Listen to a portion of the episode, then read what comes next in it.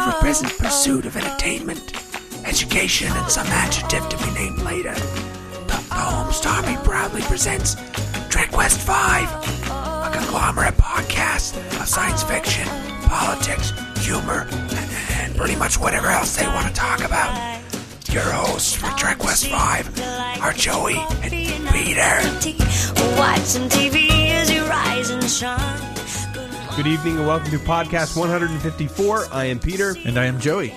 um, and I picked up smoking over the uh, break. I don't know if I had mentioned that on the Facebook page or not, but I don't uh, think you did. that's a thing now, and uh, I've developed emphysema already, which I didn't think that would happen for you know a couple of decades, but Well, it certainly gave you a more sultry tone to your voice. Mm, I do sound more attractive. Actually, I've never quite understood that sound.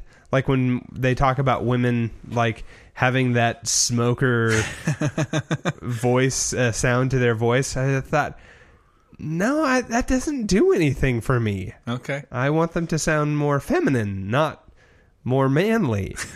You don't like the husky female voice. huh? I, I guess I don't. Um, I, I guess anything husky in regards to women, I would typically avoid. You know, if someone's describing a blind date I'm going on. and they say she's a husky woman. Yeah. um, well, anyway, w- welcome back to the podcast, everyone. I am so sorry for the delays we've had. Um, th- this one, they, they've been on me. Uh, I've been sick uh, for a couple of weeks. Um, I got the, the dreaded influenza. I made a, a nice trip out to the doctor who very, very kindly said, Oh, yes, uh, you have the flu and there's nothing I can give you. I, and I was like, yeah, well, I, I guess I kind of figured that. And she's like, yeah, sorry, it probably cost you 50 bucks to get in here and see me, but yeah, Wow, 50 bucks. I think that's what I pay on my deductible. Yeah.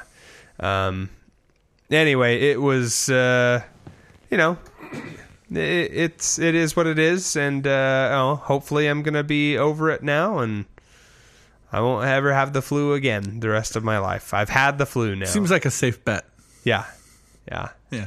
Someone was, uh, I had a client call today and they were saying, Oh, I guess you're going to be getting the flu shot from now on. And I said, No, I, I, I don't see me getting a flu shot. I mean, like the first time I've had the flu in like, what, 10 years or something? I don't Oh, know. Nice.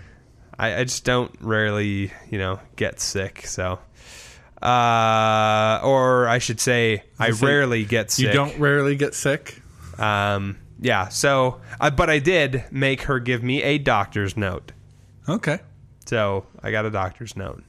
So I guess I could post that up on the podcast Okay. Facebook page to let everybody know I'm, you know, le- legally I, it was you know I was sick. you had justification. Yeah, yeah. At least There was according to the opinion of one medical practitioner, which could have been paid off. yes. There's no second opinion.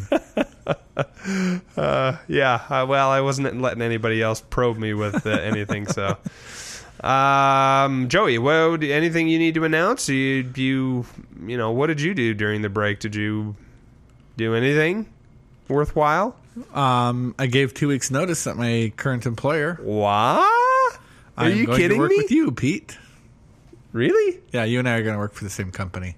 That's why I'm sitting next to you all That day. seems that seems like something you would should have shared with me earlier. But I suppose if you wanted to save it for the podcast, good I, I thought you. you'd just, you know, guess by the fact that I was sitting next to you. Oh, no. no, it turns out I'm not that bright.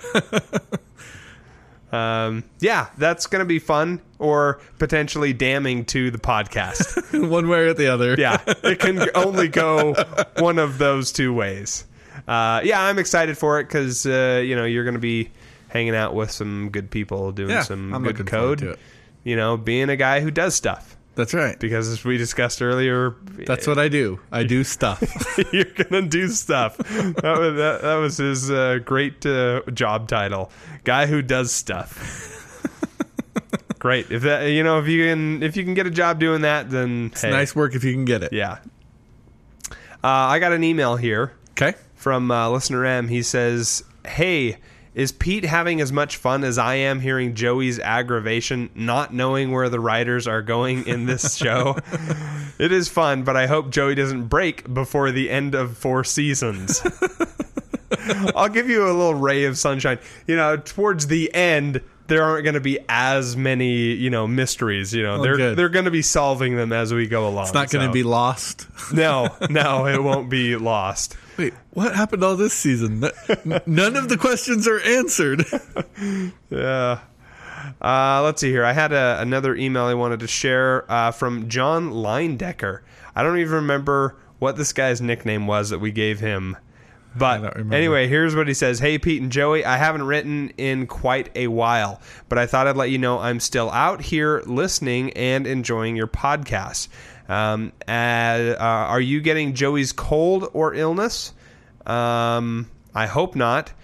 I'm looking forward to hearing more of your BSG episodes. They are great. Uh, to answer your question, no, I don't think I got Joey's sickness. This was something completely different. Yeah. Um, I think I got Joey Pete's had. sickness. How did you get my sickness? I don't know, but we had the same symptoms. Um, yeah, you know, actually, I was sick with two different things. Yes. Um, You were like just mending from the one, and then you came down with the other one. Yeah, I came down with the flu, which was terrible. Like it was so awful. Not necessarily the the congestion and whatnot. It was the fevers. The fevers were the worst part about this whole Yeah. experience because I, you know, at night I'm laying in bed shaking and shivering with four layers of clothes uh, of covers on. I've got the heat in the house cranked to 72 and um, I've got a fever. You know, Yeah. and so I'm burning up while still shivering at the same time. It's just like I don't know. I, I know it's for a good reason, you know, that, that we have fevers in our bodies, but still, it was terrible. and I had them like for four days in a row. I actually ended up watching uh, "Tigh Me Up, Tigh Me Down" with a fever, Oh, which probably was ill-advised. Yeah, yeah. oh, that should that should be fun. anyway, uh, John finishes off his email, uh, which again, sorry that we forgot your nickname, if we even gave you one.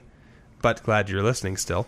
Um, have you ever listened to the Planetary Radio podcast from the Planetary Society? If not, check it out. I think you'd like it. Happy New Year, John. Um, no, I haven't ever listened to it before Never even heard of that one. but I think I'll give it a go. I'll listen to it because, uh, um, yeah, some of the other podcasts I'm listening to um, don't come as often as I would like them to, and sometimes they're a little disappointing. I'm talking about you, Neil deGrasse Tyson. Guy's just phoning it in right now, asking people, "Hey, what's that miraculous tech thing that you'd love to have in the future?" Seriously? You go to Comic Con and you want to talk to people like that. Or he chooses as a guest Baba Booey. Oh, jeez. Anyway, I digress. Let's move on. Um, I don't think I've got any other emails.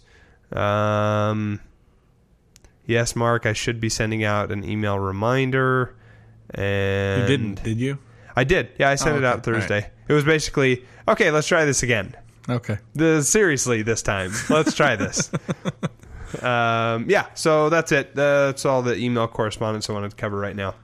Um, yeah, I don't have anything else to bring up. I, I just have one fun little story. Uh, I recently instituted family game night Oh. with my wife and children. And uh, for our first family game night last Saturday, we decided to do Monopoly.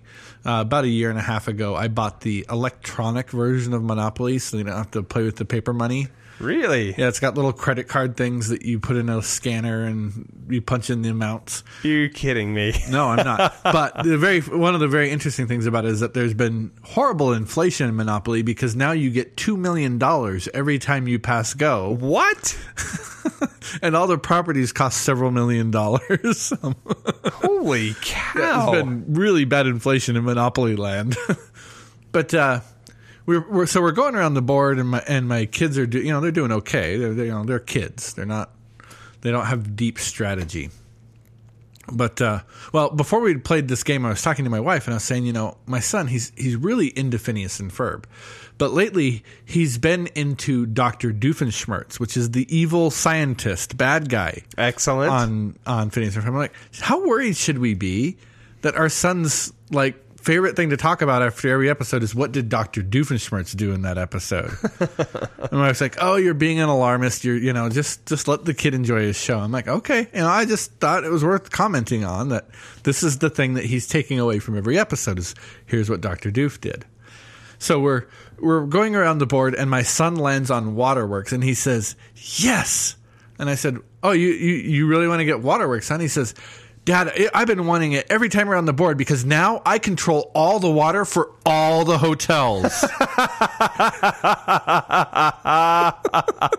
and he says, "If any of you want water, you have to come to me." not sure he gets the concept of this game. well, you know, he, Bless his heart for thinking that Yeah, ahead. yeah. But uh, wow, wow, it was pretty funny. yeah, I, I can imagine. Um, yeah, well, uh, you know, as an aside, I used to, as a kid, I loved Monopoly so much. I would come home and play Monopoly by myself. You play multiple people. no, Oh, you just go around the board and buy just the me going around the board accumulating wealth. Granted, I usually won, Did you ever lose? not to my knowledge, but still, uh, kind of a sad, you know, comment on my life. But uh, you know, I just loved the idea of you know going Sure. around and counting up the money and buying stuff so much. Yeah, that was a real thing that happened in my life. Uh, okay, Facebook find of the week. yes. Um, this week we have as the winner uh, listener Fishhead with Riker Ipsum, which is the uh, uh, a tool that generates filler text based off of um, Riker quotes from Star Trek: The Next Generation. Um, so it uh, I, sh- I should probably load this up here really quick. Um, you just you know you there's a little plus button to select more, and then there's Okay. a, a minus to select less of how much text you want. So I'll push this a couple of times here. Oops. And that that's probably good enough. So here we have uh dang it. So instead of lorem, Lorem ipsum, ipsum as the- dolor the- sic emet consectetur, we're going to have I am your worst nightmare. You bet I'm agitated. I may be surrounded by insanity, but I am not insane. Flair is what makes the difference between artistry and mere competence. I can't. As much as I care about you, my first duty is to the ship. Computer, belay that order. Well, that's certainly good to know. Mr. Crusher, ready a collision course with the Borg ship. um, yeah, I had tons of fun clicking that plus uh, sign to you know continue to the give question me is have you actually quotes. used it in a project at work yet? No, no, I don't think I would ever use it in that way. Uh, but man, is that uh, genius! Whoever came up with that. Um, so, uh, listener Fishhead, congratulations for winning Facebook Find of the Week. Joey, Yes. um, oh, Brainy Smurf. Yeah. I forgot. I haven't done this for so long. Yes, his Nook of Darkness. Uh, he says, "Hello, dudes. Um, still on a time delay until next week. I would imagine he's probably caught up now Okay, to uh, yeah. to everything. We gave him enough time. Yeah. if he isn't caught up, then you know he's not doing it right. Uh, but happy New Year to all. What better way to start off a new year than with books? And so, first of all, Joey and or Pete, and possibly anyone else in the room, what books are you dudes currently reading? Any recommendations for the new year? Okay, so I am currently reading uh, a few different books. I'm reading um, The Wheel of Time, the first book, The Eye of the Mm. World, for part of a uh, the Homestarmy is reading it as a group, and then Yeah, maybe we should re-mention that again. Uh, Okay. I know we mentioned a while back, but we've actually started now. We're doing a reread of the Wheel of Time series by Robert Jordan, and Brandon Sanderson. um, but we haven't gotten to the Brandon Sanderson stuff yet. True. And we're just taking a bunch of chapters at a time, kind of rehashing what's been going on, and then giving our thoughts and feelings about it. Yeah. Um, so it's kind of a fun little reread. Um, this is my first go around of the series, so I I think I'm due up next to write the next uh, post because I, I come after Jared, so Yep, I, I think I'm, I come up you go. next. Um, Good, because I thought it was me, and I was I was like, when am I going to find time to read the chapters? Uh, yeah, I've got the weekend to, to come up with a post. Um, anyway, so you're you're reading that, but you're reading other stuff too. I, I'm right? also reading uh, Warren Ellis's Gun Machine that was recently released. Uh, I'm quite enjoying that, and I'm trying to remember what's the. There's a science fiction book that I'm reading right now that I can't remember the title of. It's just like a generic. I, I picked it up in the the, the aisle. I, I think it's it's either David Baldacci or um, I can't remember who's the guy who writes the Mitch Rapp novels. It's one of those kind of grocery store science fiction thriller spy novels that uh, I saw it sitting there and it was like three dollars. I was like, no, all right, yeah. three bucks. I could probably get three bucks worth of entertainment out of that. awesome. Uh, would you recommend any of those? Um, I I haven't finished the the gun machine yet. I, I like to finish a book before I say whether or not I'd recommend it. But it will probably come up on Joey's Culture Corner here in the next two or three weeks. All right. Okay. Um, I would recommend the Wheel of Time stuff, but I'm up on chapter or I'm up on book four now. Um, I just finished book three during the the You're about to hit the rough spot. r- Rough spot here. I don't know. Book two was really pretty terrible. Um, but yeah, we'll we'll get there. Um, other than that, I don't think I'm reading anything else right now. So yeah, sorry. Wheel of Time is what we're doing. So yeah, that, Okay. that's where I'm at. Uh, Brainy continues. I am recently finished up to current in the Fire and Ice series. Sometimes George R. R. writes with sublime artistry I have rarely witnessed. Other times it is so gross, I wonder why I am forcing myself to read this crap. However, I'm invested in two characters so deeply that I am willing to trudge on through RR's sordid, lewd, and disgusting swamp of dark tendencies. Joey, if you do not care, I will discuss the story, spoiler style, at a later date. So let me know if you do, but I thought you had uh, abandoned the series. Yeah, I, I, I like you. I kept asking myself why, and finally I said, you know what? There's no good reason. I'm going to stop now. Um, I am also finishing up Cloud Atlas, and it's pretty good. yeah, I've got that in my queue to read. Uh, but for the initial Brainy's Nook of Darkness of 2013, we highlight Leviathan Wakes by James S. A. Corey. I believe it will be the first in a series of three. As I began, it quickly became one of my all time favorite books. Corey's style harkens back to the old days of classic sci fi. In this universe, man has expanded only to the limits of our solar system. In addition to Earth and Mars, the Belt has become one of the three hmm. main pockets of civilization. The three areas have evolved separately to the point that Belter babies have unique traits, such as a subconscious tendency to wave their hands weirdly while talking, a, a result of a less gravity lifestyle. Their skin tone is lightly uh, different due to infant pharmaceuticals. Earthers are considered the stockiest of the bunch because of all that gravity sucking them down. There is some incredible texture provided toward the little details of space travel. For instance, when a ship goes into full burn, they are traveling at such a velocity the body becomes as heavy as 450 kilos. So the people must take a drug called the juice to endure the shock. The juice sends them into this painful hyper frenzy, as described by one of the two main characters, Jim Holden. He is the XO of a space vessel.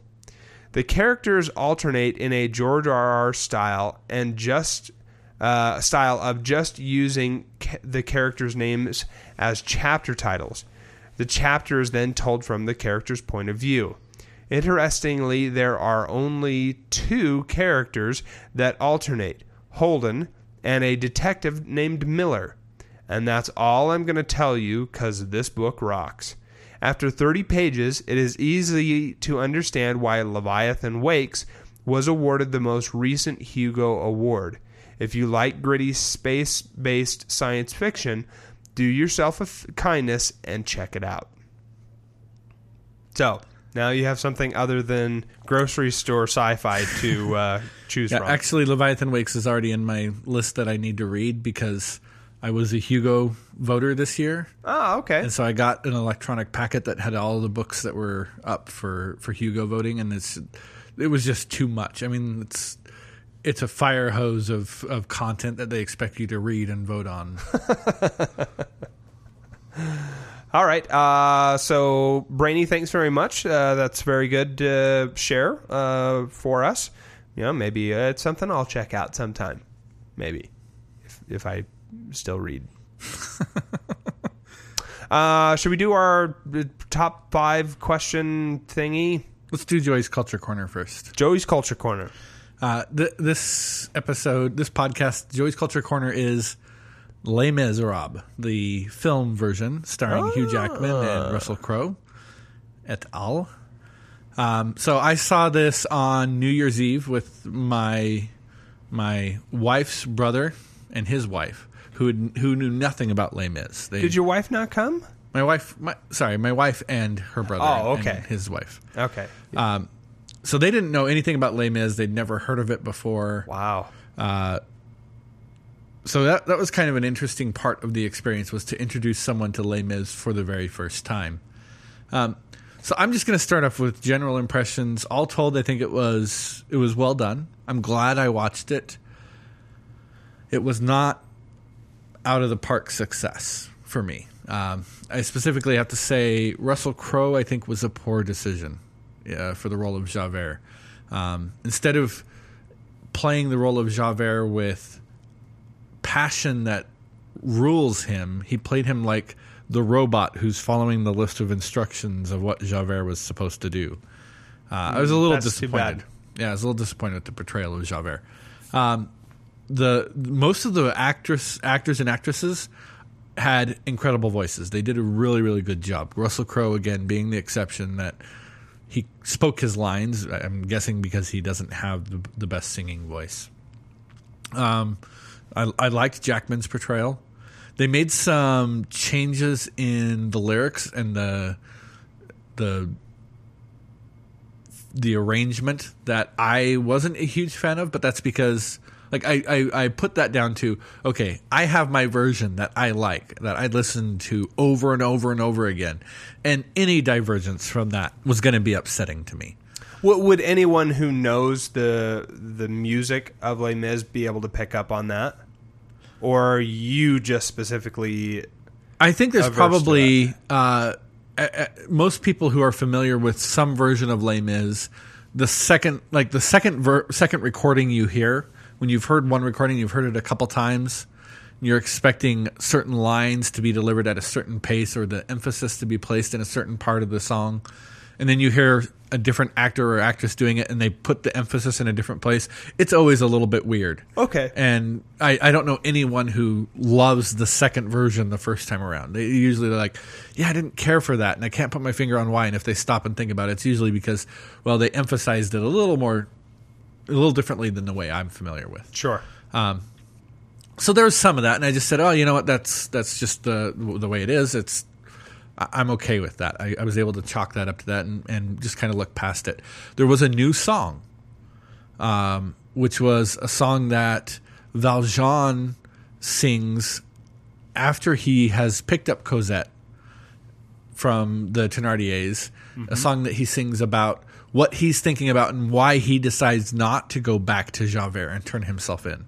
So that that's not a song that's been in any of the versions that I've ever seen. It's a part of the story that would help though. Yes. Be- because the you know the the whole lead up to that experience is don't you know Javert I I'm a man of my word I'm gonna come back Yep.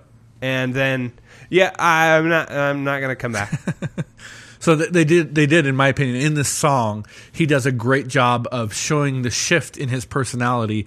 Oh, now there's this small child that's dependent on me, and the emotion that Jackman put into that song, I think was great. I think he did a, a wonderful job at that. Uh, beca- again, because I'd never heard that song before, it was very easy to say, okay, this is my first time experiencing it. I'm not comparing it to anything else, and therefore, I really was able to just enjoy. What was it? song. An original song that was like m- always meant to be in I don't the know. musical, or I, have n- I haven't gone to look for any information on Okay. on what happened there. or if it was just written for the movie. Um, you know, I know Cameron Mackintosh was very, very tightly integrated with the production of the movie, and so I suspect that he wrote something there to maybe explain a part of the movie that, or a part of the play that didn't really come through very well. Okay. What else was I going to say? I absolutely amazed by Amanda Seyfried. Woman has a beautiful voice. Uh, th- I thought I was going to be more impressed with Anne Hathaway than I was. The when you hear, here's the problem: when you hear Anne Hathaway singing "I Dreamed a Dream." And you don't see it. And if you've watched any of the trailers, when you're hearing her sing it and you don't see what's going on on the screen, it's it's very emotional and gripping and and it's actually the first time I've ever really enjoyed that song. I usually just kind of sit through that song. And it's because most of the most of the renditions that I've seen of it, it's the soprano playing Fontaine showing off how good her her voice is, how impressive her voice is. And so I just kind of start to tune out a little bit because they just go into these soaring soprano notes, and I'm I'm not paying attention really to what the what the song is saying. Didn't ever speak to me. Well, when I heard Hathaway's version of it, and she puts emotion into it, and instead of making it this beautiful soaring melody, it's very gritty and very heartbreaking the way she sings it. Um, so I was very excited about that, and then I got in there and it's very visually graphic that scene they're basically showing her being a prostitute and you sit through the whole experience there's no nudity that i can think of but it was just very uncomfortable to watch which i you know i, I think imagine that's that's what they were going for Yeah, the intent. Yeah. but it, it kind of killed the enjoyment for me a little bit i was expecting to enjoy that song a little bit more than i did and instead i was just kind of Really, as, a, as a connoisseur of human suffering, I just assumed you would uh, Be into gravitate that. to that. Yeah, no i uh, maybe you just felt too uncomfortable with you know the family members, all the other people you. in the room yeah Yeah, Um, all that being said, I loved the experience. I'm I'm really really glad I went. I will definitely be buying this on Blu-ray. Um, again, I would advise to people who go to watch it just be prepared for the scenes with Fontaine being the most obvious part. But there's some stuff where it's just like, oh, they probably could have done the movie without being quite that graphic. Um, I and I just want to say, you know, for me, the the whole entire musical hinges on the moment from when Valjean tells Marius, "Hey, there's something I have to tell you. I have to tell you the story of my life." And why I have to leave, and now you have to protect Cosette from any traces that may is remain. that the way they start the movie? Then? no? Oh, okay. No, it's so for me. The I mean, you, you go the whole first two thirds of the musical are So- set up for that conversation, I see. Okay. and and that's just my. And that's because for me that is the part that gets me, and it has always been the part that gets me. Um, and then from there to Valjean's death, uh, th- that whole part, I was. Uh, openly admit I was sobbing. I was uh, tears flowing freely. It just it really hits me very very hard. I, I I connect very deeply to that part of the musical. Um, I I really enjoyed it. Thumb up. Just be aware it is a little bit visually graphic. Um, well, that's yeah, that's a little disappointing because I was actually planning to to take Beth to go and see the the movie. I guess maybe I shouldn't now. Um, so yeah, yeah, I'm excited to go and see it myself. I'm slow at getting around to going out to see movies, but uh, it definitely is one that I would like to see. Um, I've it seems I mean, one of those polarizing movies. Everybody seems to love it or hate it and everyone's got an opinion Yes. on it. Yep. And uh, like I said, I think most of the opinions probably come from the fact that people are familiar with one particular version, and anytime you change any aspect of that, people get uncomfortable. Well, I, I think uh, some people have been critical of the choice of, okay, we're going to cast an actor in a part that really should be for a singer. Instead of, you know, finding a singer, they found an actor. So, which part are they, are they talking about? Crowe? Uh, I, he's one of the big ones. Because- Uh, I, I've heard some critique of Anne Hathaway as well, frankly, Really? though. I think as a singer, she did a fantastic job. Yeah, I, I don't know. I, I've not seen I- I also- any of it, so I, I'm not. I'm not saying any of this. I just know that Sure, there has sure. been plenty of of stuff. And so I'm just there. trying to help you. I'm trying to set an expectation for you. I, I actually ended up going back when I found out Amanda Seyfried was like the teenage or the the older Cosette. Was a little bit concerned about that, and I went and I did some research and found out that she's actually she like studied opera. That's that her background is opera. Even though you know you look at some of the movies and the shows that she's been involved in, you go, really, I have no idea who that actress Amanda is. Seyfried? Oh well, So that's all right. okay. Uh, okay, and nonetheless, thumb up. Um, I I bet people will enjoy it if they go to it. So yeah. Okay, so now we're going to do our our five questions. The top five villains in movies. Okay, Joey, why don't you go ahead and start off since I don't have a list. Oh, you didn't even make a list at all. I sat down here and then I realized, oh right, we have to come up with a list of something. Oh well. I'll do one on the fly. Why don't Okay, you just go right. ahead and start yours? It'll prompt so me. uh, number five for me is General Zod from Superman Two. that guy scared the crap out. of me. I mean, the guy that can beat up Superman—that's Yeah, terrifying. Sure. Uh, number four. This is probably going to be a fairly unpopular pick. Jenny from Forrest Gump. that woman is to blame for every bad thing that ever happened to Forrest. Oh my gosh. I hold her responsible for that entire movie. Uh, number three, Mr. Potter from It's a Wonderful Life. I mean, come on, how can you do those things to George Bailey that you do to the point where you got the man ready to go out and commit suicide? He even, even suggests it to him. He's like, "By the way, you're worth more al- al- dead than alive." pretty pretty bad guy. Uh, number two, I'm going to give to uh, the Joker from The Dark Knight. Ooh, sure. Yeah. And then for number one, I'm going with Hannibal Lecter from The Silence of the Lambs. Yeah, that that's yeah, that's got to be one of pretty the bad icons. yeah.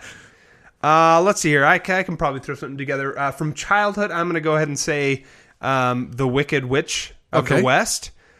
Uh, honestly, uh, till you know my teenage years, I was afraid of that movie specifically because of that uh, that uh, character.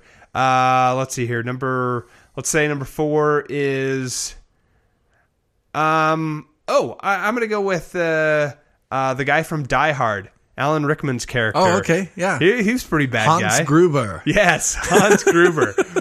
yeah, he, he was a he was a pretty bad guy.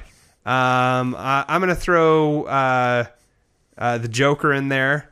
Um, definitely uh, pretty terrible, or a, an excellent portrayal of a of a horrible Person. person. Um, ah, let's see. That's that's only three. What are what are other good ones out there?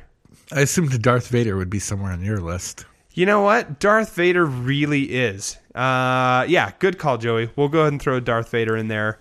Um, and intolerance from all movies everywhere.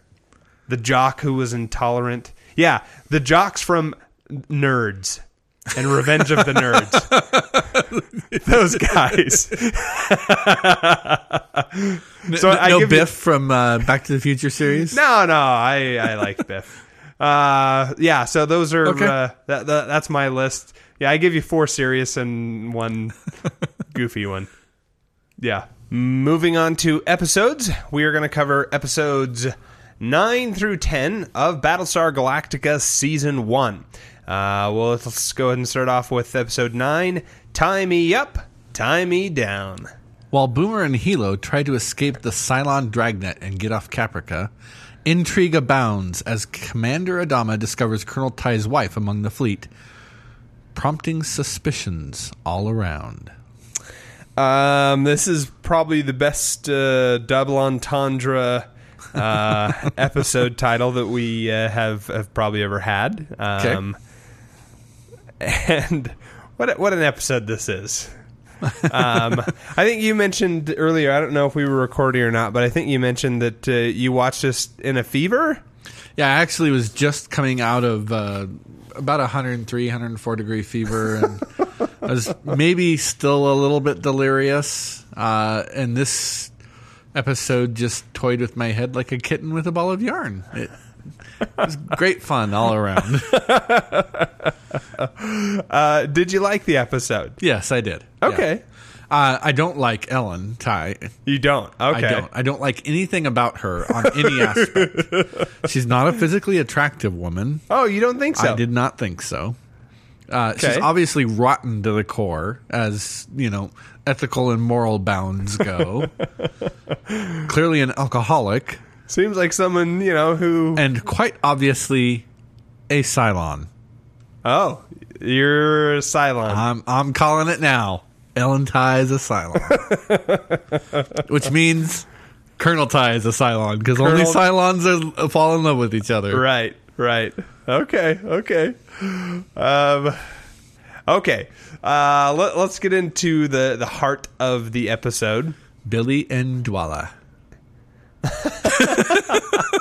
No, no, that's not where you were going. Okay, all right. Well, they're, they're, the second line. The first line I said uh, I, I, I have here is the, the Cylon detector is working. yes. I, I don't know what's so funny about that. well, because he's like Gaius is pondering the the magnitude of the task in front of him. oh, yeah. He's like, it's 11, 11 hours to run one test. The current population count is 47,905 souls. It's like, yeah.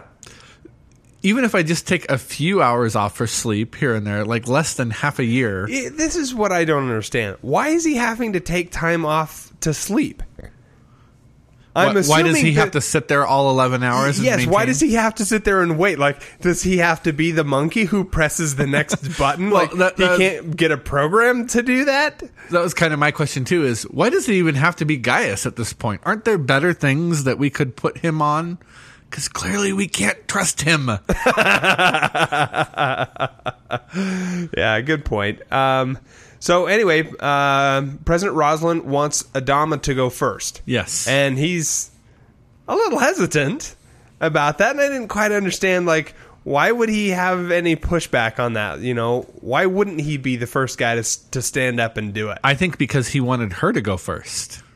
Yeah, but why the pushback? He's like, yeah, no, I'm not going to go first. You know, why should I be the the one? He doesn't even put her name out there, really. Well, because he she's the commander in chief in theory. I, I I still have no reason to believe Yeah, the yeah. president's not the commander in chief. Yeah. It's just that Roslin doesn't do a good job at executing that role. So he can't exactly accuse her or say, "Well, why don't you go first? You know, he has to maintain some kind of decorum to some extent of it, at least.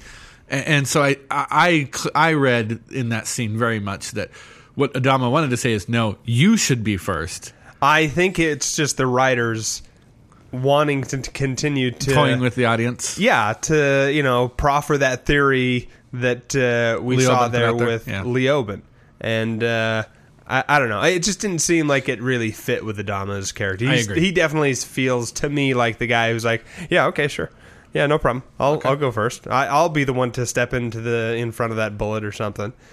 Um, all right, now we have Billy and Dee uh, out on a date. in the observation lounge, Yeah, which Kinda- apparently is Makeout Central. I, I don't know. I it, it seemed weird that they were like, yeah, okay, we'll we'll have this place that you know it's timed and will allow people to come through and and, and see this. I, I I tried to get a feeling for was this just a oh it's a nice touristy thing to do allow people to come see you know the cool stuff on uh, on Battlestar Galactica or are we trying to create this mood where people are getting together and getting together It, it seemed more like, look, people are going to be getting together. Why don't we give them a nice place to do it? so we don't have them doing it in the military bunks because Galactica really is a military ship. There's probably not a whole lot of nice civilian-y kind of places around. Sure. I- Yeah. I, think it's just setting aside a part of the ship and saying, uh, "Look, we know what's going to happen. Let's at least confine it to this space over here."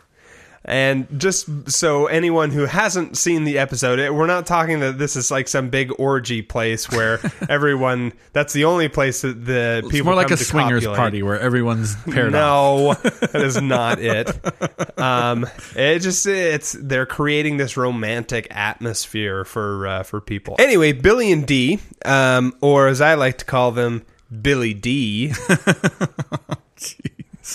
I really uh, want to apologize to everyone for that. Thank you. Um, Apology not accepted. so Billy and Dee are on this date or the information gathering yes. setting. I, anyway, it- Billy seems to be on a little bit of a mini mission. It's clear he likes Dualla, but he also seems to have this uh, ulterior motive, which is to get information. And Dee kind of picks up on it, and she says, "Are you pumping me for information?" and uh, you know, yeah, he pretty much is. Is a little bit, yeah. And uh, that's where we find out that Adama is acting pretty weird. Yes. Doing some things that are not according to the book. Um, flying off without a flight log uh, about where he's Taking going. secret phone calls. Which the whole flight the log eight and a thing, half minutes missing. the flight log thing doesn't seem legitimate to me because clearly they can track Yes. every ship that is out there. And so they can say, okay, fine, you're not going to log a flight uh, plan. But We're we just saw you." that you went. We can see your signature go to that ship right there. Well, maybe he we'll asked log it to for look you. the other way. Oh, uh, yeah. uh, Who, who knows? Anyway, I, I personally found it a bit silly. Um, but it does introduce the fact that, you know, Commander Adam is acting a little odd. Again, playing on the this idea that, hey, he's a Cylon. Yep. Yeah. Um, anyway, we cut back to um, Gaius, whose question to Six is Is suicide a moral sin? And it's it's kind of a valid question there because uh, I, I I think that in his situation where he's at right now, the what he is facing with those huge numbers, that is pretty prohibitive. You know, There, there's a lot of despair there. it it it it uh, is not something that's going to be fun for him. It's going to be pretty probably tedious and boring. Um, the the idea- the question of suicide, uh, you know, euthanasia kind of thing. We, we've we've discussed before, but I don't know that we've ever asked about from our personal religious perspective. Is suicide considered murder within the Mormon Church? And I don't know that it is. I know it's definitely frowned upon. Yeah. It's not as harsh as what the Catholic Church is, where they do consider it a moral sin and you're going to hell. Yeah. You know, probably, you know, akin to murder. But in our church, I don't think we've ever, I've ever heard it classified as harshly as, you know, right there with murder. I don't think I've ever heard it from uh, an authoritative source that it is that way. And I thought I'd ask you I, if I've you never heard anything like that before either. There, uh, the only thing I can give you as a point of reference is from my own personal suicide attempt, and in talking with with my bishop and the stake president, who's a, a local local authority. Um, they did make it pretty clear to me that it's seen as It's not right. It's not okay for sure. But did they go so far as to say, you know, are, we're going to go ahead and classify this just as bad as yes, pretty murder? much. Yeah, he said it's as you, you've taken a life. That's what he. That's what he even if said. it's just your own, you right you still. i mean he have. didn't he didn't use the words it's as bad as murder but he said is you've taken a life and, Right. and the implication being taking a life is taking a life whether it's your own or someone else's he he equated them the same now i don't know that he was getting any kind of guidance or referring to any kind of you know official opinion on that mm-hmm. but that was certainly the words that he was using as, as speaking to me and in me trying to deal with what i'd been through Right, right. he's he probably shouldn't try and heap a lot of uh, you know the guilt of committing another sin on, top, of, the that guy who's Yeah. already depressed. so I hope he didn't do that. Um, anyway, eh, there are tons of blood samples, and Gaius and Head Six decide to indulge themselves again, and it manifests into well, Super Gaius awkward time. taking things into his own hands yes. and the door opens and he doesn't realize and so unfortunately for uh, Starbucks, she has to walk in on that particular scene and recognizes it for what it Exactly was. what it is. Yeah. Um, is it wrong that I kind of thought, is that the way it always is when Head Six and Gaia start to get it on? Is just I just I'm going to leave that question alone. I guess we're not going to. Gaius is handling things. Yeah. Um. It was very funny to see from the the uh, Kara's point of view with the head six there bent over the table and stuff. It's just like, how does Gaius have a, re- a normal conversation with anyone ever?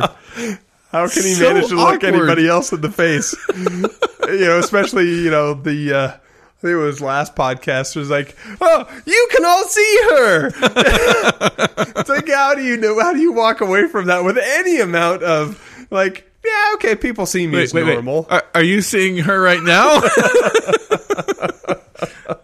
Um, a- anyway, the uh, I can't even remember what Starbuck does. I think maybe she says he's got a phone call or something. She's asked him to zip up his fly.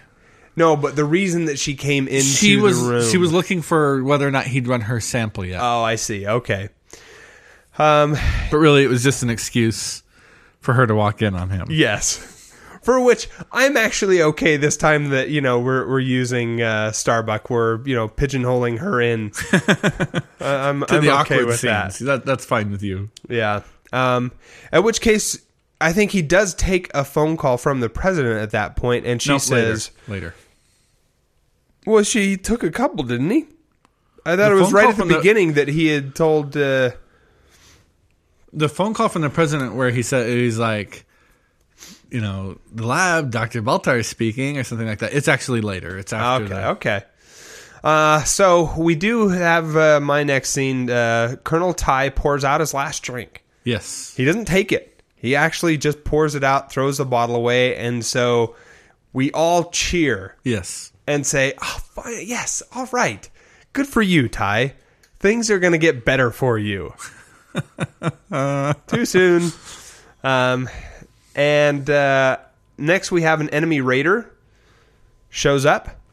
So this this is very very crafty by the writers here. I mean, this is a great way to throw us all off the scent of of what is actually going on in this episode because no matter no matter what actually happens in the episode, we still can't explain the behavior of this one Cylon raider. Right. It was behaving very, very erratically. It was toying with the fleet. Uh, at, at the end of the episode, it, it takes a turn and decides to go for a suicide bombing run. You know, it's going to crash into Galactica, and luckily, it's blown out of the sky before anything happens. But Right. it it comes across very strongly as though this raider is trying to distract the people in the fleet from something else that's going on with the likelihood being okay it's either that Adama is a Cylon or it's that Ellen is a Cylon. I think I've already made it clear where I stand yes, on you have. You have. And as a matter of fact, I'm pretty sure that's part of you know one of the the final five questions this week. Okay.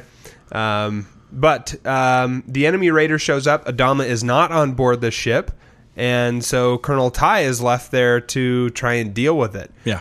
Turns out everything goes okay. They wound it. It's flying around erratically, and we decide that uh, okay, we're just going to track this thing and see what it does, and see if we can get some information out of it.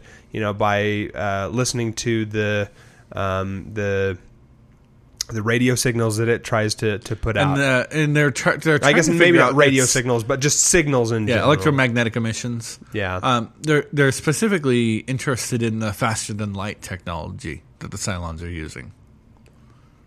Um, so next we have uh, Commander Adama coming back Meanwhile, aboard back the on ship. Caprica. Oh, We have uh, Yes. his ship coming on board, and we see just a pair of legs. legs and a red dress, yeah. which again, a little curveball that they're Hey, trying think, to throw oh, us. hey, he found six. yeah. He found Shelley Godfrey. Nope, it's a different hot blonde. Yes, it's a different blonde.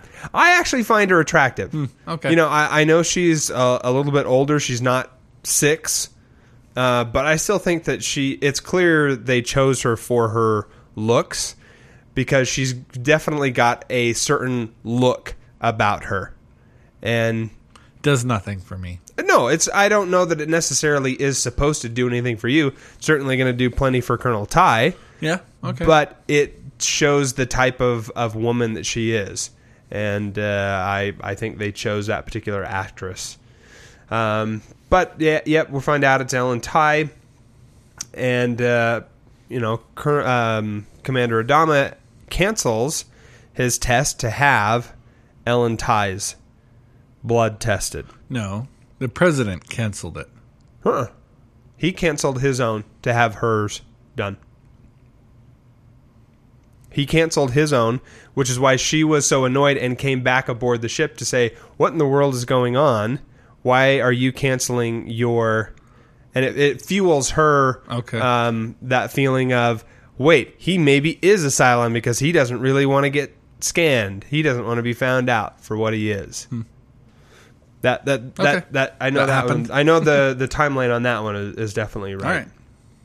right. Um, Ellen can't remember uh, the last few weeks, or at least she's only been conscious For a few days. for a short amount of time. I don't know if it was a week or, or what, but she hasn't been aware of everything that's been going on. It's just all of a sudden, boom, this woman is here, adding Someone adding to the mystery. her on the ship. Yep, she was on. I think she says she was on the planet Picon, and she had been knocked unconscious. Someone put her on board that ship. She manages to get uh, out with the the rest of the fleet, um, and has no memory of anything that's going on. Nobody else seems to really know who she is or where she came from. There just seems to be no history or information Yeah. about her, uh, fueling that mystery. Um, the uh, the president brings, uh, I think it's during this time period that he brings, she brings Colonel Tigh onto her ship and starts Yes. questioning her Him. him, thank you, about what's going on with Commander Adama, Adama.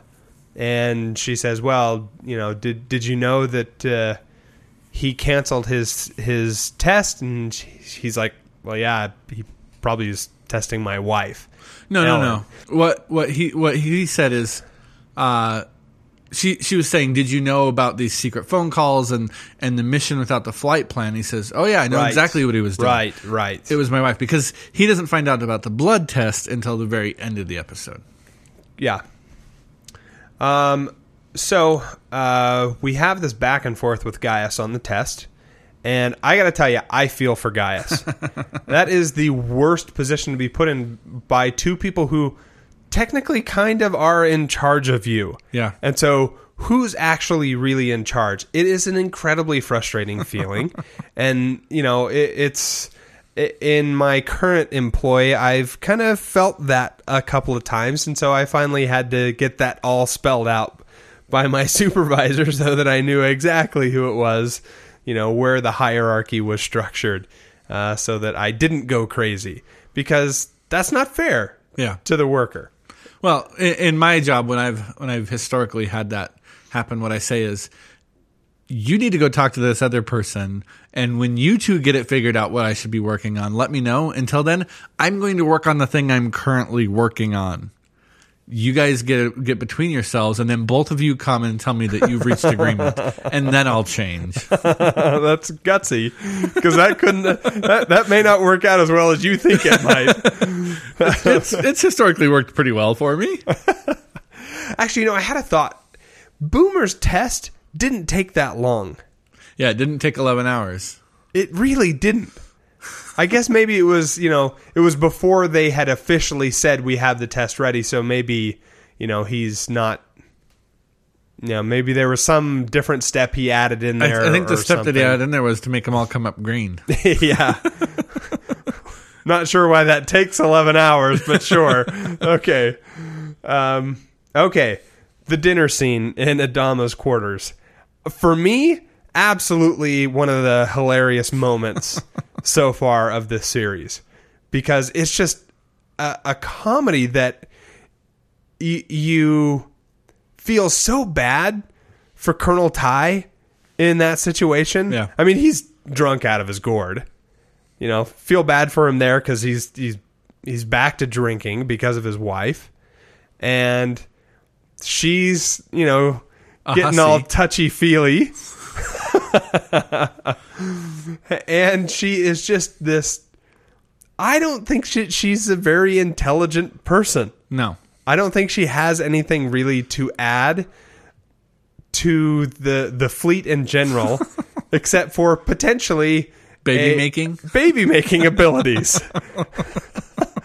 and even that, you know, I don't know how old she is, so maybe she is past her prime, and you know, she's just using, she's heavily makeuping herself to to look younger. plus she's a Cylon. yes. uh, but still, the the dinner is absolutely hilarious. It finally ends, and President Roslin's comment is, "You actually think that woman is a Cylon?"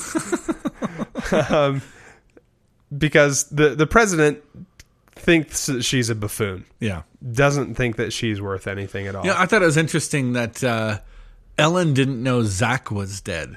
So we find out just how estranged he has been from his wife for several years. yeah, uh huh. Because that would have been a very important event that would have at some point come up with his wife if they're communicating at all. Yeah. And and so it gives us some insight maybe into their, their backstory a little bit. Yep. Good point. It's a, a, a very deft way of sh- showing us that without telling us explicitly what was going on there. Yeah, yeah, that's a that's actually a really good point, Joey. Um, so we have uh, let's see here. Oh yeah, my next comment is again furthering you know how much of a mess Ellen Tigh is. Yeah. Uh, because you know they she wants to continue the party. She Yep. thinks life is just one big party, party, party, and you know she she says what we all know, which is that Commander Adama has no idea where Earth is, uh, and she's you know, giving him a hard time uh, uh, about it Yeah. and uh, you know she's putting uh, Colonel Tigh in an awkward position when they're out there in the hallway cavorting. when he won't just throw it all away and, and eat, drink, and be merry for tomorrow we die kind of thing, uh-huh. her response is to try and turn him against the military by saying, well, you know, Commander Adama's been touching me. Yeah, And she just seems to want to make trouble and cause discord, Yeah. um, w- which isn't going to be helpful, really. Uh, I thought it was very interesting the interaction between Ellen Tigh, Gaius, and Head Six there in the hallway, as Head Six is very fascinated with what's going on Yeah, with Ellen. Head Six makes is fascinated by two particular people. Well, not necessarily fascinated, but she shows interest in two people. At the beginning, at Starbuck, Yes. when she's leaned over the table, she's saying, "You're right, Gaius. There is something intriguing about her." yeah, And then the second time is where she kind of gives a warning. Says, uh, "Does she say that woman's going to be trouble?" she says, "Watch this one closely." Right, right. Yeah, so it's that's that's cool. I enjoy that bit of mystery that they're kind of throwing in there. And that, that was the perfect opportunity for them to tell us, yes, she is a Cylon. and they punted on it. I don't think. Well, I don't think she necessarily has to be a Cylon in order for that line to still be No. a- of force and, and strength. Because But if she's not a Cylon, she's clearly just not another human. wow, you just dismissed her humanity. I don't think she is human. Well, I mean, even if she's not a Cylon, she's some other third party. you're not even so. If There's- she's there's not a no- Cylon, she's some new third thing that exists out in the universe. She's not even human. Yeah. Wow. Okay. Good for you for that amount of hatred for Ellen Tigh. Well, no, it's not hatred. It's not hatred. I. It's what I got out of the way I'm interpreting the clues that were given in episode. Hmm. Um. So the Raider makes a suicide. Maybe she's the ink monster. I'm sorry. the Raider makes a suicide run, and uh, Commander, uh, excuse me, Colonel Tigh makes a, a call early and is able to save you know part of the ship, um, and the the Raider is is blown up. It was his Cylon nature that warned him. Yeah, I still don't get why. w- What was the point of the Raider, like flying around all this time? Because what would it? What was it gathering? it wasn't gathering anything. It was trying to split the attention of the powers that be. So they'd be, even if it's just the back of their mind, they're wondering, worrying, thinking about what's going on with this raider out there, then they're not fully paying attention to what's going on around them. And Ellen Tigh is then able to insert herself into hmm. the power structure without too much attention. So you think that there is some sort of communication happening with the Cylons and the human fleet? Yes. Okay. Well, Okay. with the Cylons embedded in the human fleet and the Cylons elsewhere. Okay. I- And I think it's the uh, the the wireless connection that they use to resurrect themselves, plus the chip in Gaius's head. okay. Still a chip, huh? Still on the chip. Still on the chip. Okay. All right. Uh, we cut away to uh, Cylon controlled Caprica. Carl G. Agathon. John, thank you so much for, for that joke, by the way. That's awesome. It's the gift that keeps on yeah, giving, it isn't really it? is.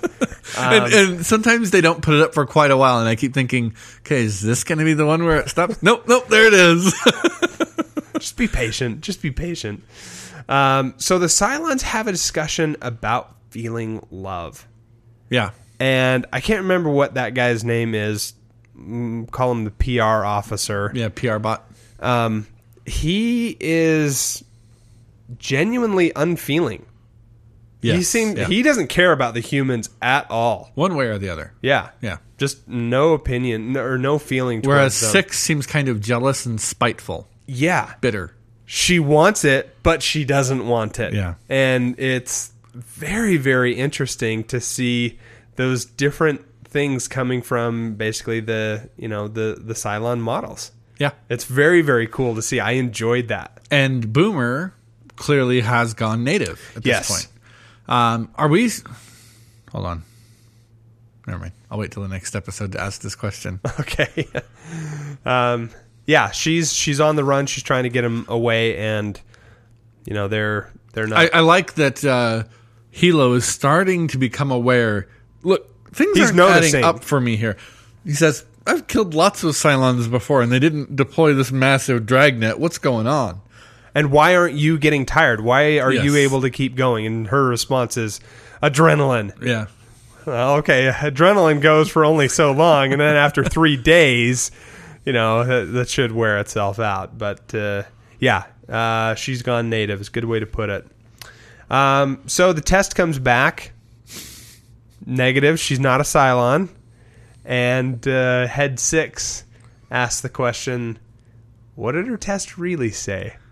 And Gaius says, "I'll, I'll never, never tell. I'll never tell." And I love this scene the way they the way the director uh, blocks this scene out where you have the the I think if I remember right it was Tigh and Ellen on Gaius's left and the president and Commander Adama on Gaius's right and then Gaius kind of sitting in the middle spinning around in his chair with his head back just It- kind of being loopy it was so funny to see that because everybody just ignores him. Yep. He there's nobody in that room, but you know he is lost in his own little world. It looks amazing. It is very, very well well directed in that scene. Uh, okay. Uh, let's see here. I don't have any other comments. Did you? Nope. All right. Let's see if we can get some uh, emails then. Uh, let's do my friend John Manson. Oh. He says, Tie me up, tie me down. When I was a kid, I caught part of the movie Tie Me Up, Tie Me Down on Cinemax. It was quite illuminating. you can imagine what it might have been about. Uh, Kate Vernon plays Ellen Tigh, but she is best known, in my opinion, as James Spader's bratty and evil girlfriend Benny in Pretty in Pink. Her portrayal was the evil girl at high school who was easy to hate, and you'd never tell her because she's so scary. Uh, we never see Ellen Tigh again, so I'll Wow. stop talking about her. Really? That surprises me. All right, let's see here. Listener Bob. Is John screwing with me? we really don't see Ellen Tigh again? How would you like me to answer that question? Truthfully, please. I'm sure you would. Okay. Uh, Oh, wait, you're saying you're sure I would like you to answer it that yes, way? there you go. Took you a second, but you got there. yep, I'm a jerk. So's John. Uh, okay, listener Bob says, "Hi fellas, happy New Year." Uh, happy New Year to you as Yes. well, Bob. Yeah, both, all the Bobs. the entire Bob family. yes. Um, I hope all is well. We had a fairly quiet New Year. I had time off work and spent most of it indoors on a couch watching Lord of the Rings. Nice. Happy days. Um, have you guys seen uh, The Hobbit or Les Mis? If so, what did you think of both? I'll be covering The Hobbit next podcast. Will you? Okay. And we covered uh, Les Mis. I haven't seen it yet. I have seen The Hobbit, and I did enjoy it. Um, but uh, we'll we'll stop there. You know, Okay. we've answered his question. Uh, both SpongeBob and I have seen The Hobbit. I saw in 48 frames per second 3D, which looked very impressive, but is more suited to a wildlife documentary rather than a feature film. I'm not a big fan of 3D, but in 48 frames, it looks pretty good and I don't get a headache. My brother said the same thing. He gets in, my my brother, my wife, and I all get intense headaches from 3D films. He went to see The Hobbit in the 48 frames per second 3D and said, "Yeah, for some reason I didn't get a headache." Hmm. so I don't know what the difference is, but apparently it does. Might be the difference. frames per second. I, I don't know why that makes a difference, but apparently it helps people who have get headaches from the 3D. Okay, continuing. The Hobbit itself was excellent. It's not a on par with Lord of the Rings, and you would be foolish going to see it expecting the depth of Fellowship of the Ring. It's definitely lighter in tone and has been adapted as a prequel to the films. So many themes and character crossover. I guess it was it isn't that faithful to the book, but I can forgive Peter Jackson. He's very good at what he does. I look forward to the next two films and the large box set that will follow after to complete my collection. Just imagine that marathon. Yeah. We are still uh, waiting for Les Mis to come out next week. Not entirely sure when we will be able to go and watch it. Um, actually, he's already seen it. I know because Okay. he had posted on Facebook his own personal uh, feed, uh, and I think he said he liked it. Though Bob, you know, feel free to correct me if I was wrong about that. Okay. Um, a note on BSG before I go on to the episodes. SpongeBob and I spent most of December finishing off BSG. Oh, wow. So I am aware of what happens, but will not divulge anything. Whatever happened to that foreboding bell that was used during Babby Five? I can't needs to be it brought back I here. don't. I, I don't know. I can't tell you when I'm being foreshadowed. Should I just ding it every time we mention a Cylon's name? yes, the Cylon bell. That's what it should be. Is when we have a new Cylon. Uh, the revolving door of what you th- who you think are Cylons. Because I guarantee you it's going to change, buddy. On to the episodes. So Ellen Tigh shows up, and what a flirt she is. How did the good old Colonel bag someone like her? Is she a power grabbing seductress, or is she attracted to a man in a uniform? Regardless, good on him. I still think Baltar is a wonderful character, and his interactions with number six are becoming increasingly brilliant and inspired. The whole plot around the Cylon detector is mildly amusing. I felt the whole plot on Caprica to be dull and uninteresting, but understand the importance of it. Mm-hmm. Edward James Olmos directed this and a straight to DVD movie called The Plan, which focuses on the plan of the Cylons. I have the movie, but have yet to watch it. Okay, when you watch it, try and figure out to tell me when I can watch it because that sounds awesome. Yeah, yeah, good point. Good point. I'll give this a lukewarm 7, mainly in retrospect, it is an important episode. Okay. Okay. Bob, thanks very much, man. Um, uh, let's see here. Oh, I just we literally just got an email from uh, Brainy Smurf. He says, "I so I haven't read this, uh, dudes. In the off chance that this email makes it in time, I want to say hello from my new internety HQ. Oh. I hope the podcast goes well. I think it uh, it will. Um, sorry for the typos in my other email from ages hence, but currently, exactly now, I just finished watching the live series finale of Fringe, and let me just say, hoo ha! Next week, I'll say a little more about. Um, uh, a little more about Leviathan Wakes, book one in the series, The Expanse. Also, I thought I would quickly allow whomever to receive my songs as long as they swear allegiance to the Bray Nation and its parent entity, TrekWest 5G. also, also, Joey, you want to do another Nook of Corner on American Gods? Sure, that'd be great. Okay. Yeah. Uh, is that a book or is It's, that it's a book. Neil Gaiman. Okay. Science Neil fiction. Diamond wrote a book. Gaiman. Oh, Gaiman. That would be more interesting if you guys covered a book by Neil By Diamond. Neil Diamond. Would we have to sing it? At some point, someone should sing something, I can sing Neil Diamond songs. They only have three notes in them. and the man has managed to make uh an industry out of it. Uh, let me know when, um, if so, well, on W the show, on with the show. All right, hey, Brainy, thanks very much, man. We'll, uh, Uh, well, I, I'm- I, sorry, like I mentioned, I already have The Hobbit planned, but after that, we could do American Gods if it works out for him. Okay. Yeah, I'm okay with that if uh, if he's okay with that. Uh, okay, let's go into Brainy's real email uh, with comments here. Uh, he says, "Enter Ellen Tigh. Do you dudes hate her? Yes. well, I find her to be a refreshing train wreck of a character. How long before she fracks Billy the Cylon if she hasn't already? Is she a Cylon? Yes. I don't know, but poor Lee. I love uh, how she and Saul uh, are the galaxy's most dysfunctional ind- interdependent relationship. Caprica is getting interesting as well as the boomer bot appears to be defecting, and leave it to Gaius to make the testing easier for all. Green results for everyone. the music being played in Gaius's lab in this scene is Bear's composition titled Battlestar Operatica. The lyrics are in Italian but translated on the wiki page. So, Pete, if you will please sing this operatically. I was going to.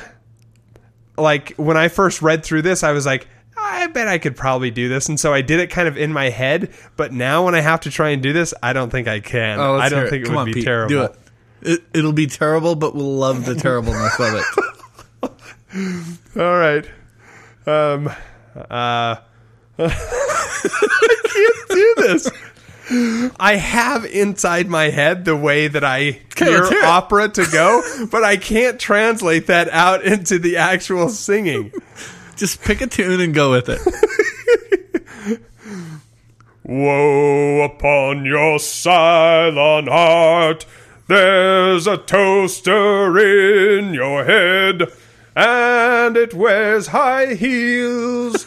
Number six calls to you. The Cylon detector beckons. Your girlfriend is a toaster. Woe upon your Cylon heart! Alas, disgrace! Alas, sadness and misery! The toaster has a pretty dress, red like its glowing spine. Number six whispers, by your command. No, I wasn't laughing at the singing. Those were funny words. they really are. Uh, Sci Fi 8, TV 8. And uh, you're a jerk for making me do that. but a brilliant jerk, Brainy. yeah, okay, there we go. Science fiction rating, Pete. I gave this three weeks ago a six for science fiction. I don't know why I gave it a six, but I'm going to stick with it because that's what I wrote. In, in the uh, in the throes of a fever, I, I gave it a seven in Oh, science okay. fiction. It may not have actually been that good. I may have been hallucinating things that didn't happen in the episode. Well, I guess we, you know, we we have the Cylon detector getting used. We see the um, enormity of, of you know having to do this big massive test. Well, I thought the the whole thing with the Cylon Raider flying Mm-hmm. around and and the way it was like leaping in, but it was only leaping like just a little bit. It was popping in and out all the way around. I thought that was kind of entertaining. yeah, but it, it, I guess entertaining is true, but it didn't really make any sense to me. I I don't personally put it together. I know you gave that you know completely plausible reason why it would be doing that, but still, it just didn't make sense to me. The, the other thing that was interesting to me about from a science fiction aspect is clearly the Cylons can jump a lot more often than every three, 33 minutes. Yeah.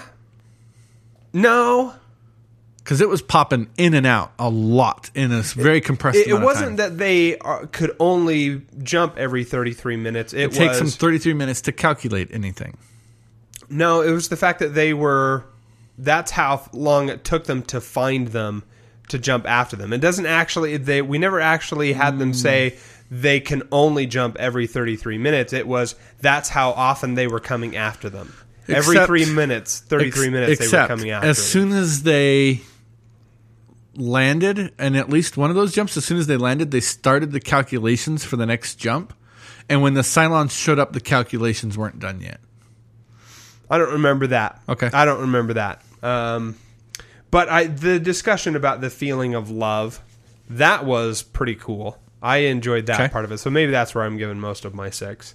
Uh, for TV, I gave this an eight because it was an incredible train wreck, and I enjoyed every second of it.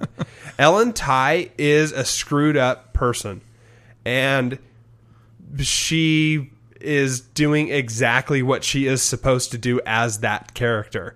So I I really enjoyed it and it was funny. I was laughing it, all over the place in that episode. I actually, I rarely laughed in the episode. I found it uncomfortable. You were in a fever. You were in a fever. Um, I, I'm actually referring to the time I watched it again last night, uh, where, whereupon I gave it a science fiction rating of four.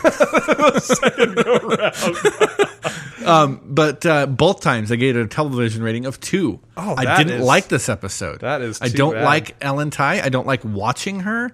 I don't like watching what she's doing to Colonel Tigh, who I didn't even like anyway. And that tells you how he made she makes him likable, doesn't he? doesn't she? Uh, like she made at least turn around- pitiable. Yeah. I don't know if I'd go so far as to say likable, but pitiable. That's how bad. That's how messed up she is. Is that she made me feel sympathy for Tigh. Moving on to our next episode, Hand of God. the fleet is desperately low on fuel, and Starbuck isn't able to lead the mission to raid a Cylon fuel depot. All right, I love this episode. Really? It's in- I was surprised. It's intense. It's in your face. It's. Ugh. It's so Starbuck heavy. Uh, I didn't really see it as Starbuck heavy. I just saw it as a, a cool action. Uh, It is very much one of the more action episodes we've seen so far. um, I saw this also as about President Roslin, with the as she starts to go down the the crazy road, um, and how that weaves itself into the mythology of this prophecy, the And- and- Pythia prophecy. The very interesting thing is for them to actually tie Gaius into that. Did they tie Gaius into this? Yes, I should mention, I watched the previous episode, Tigh Me Up, Tigh Me Down. I watched it last night. I did not rewatch this episode. Hmm. So I'm missing out on, you know, I'm, I'm not going to be as sharp on, on some of the facts with, with this particular episode. You know, matter of fact, I was reviewing my notes beforehand and I was saying, I have no idea why in the world I wrote these notes. I don't know what any of this means.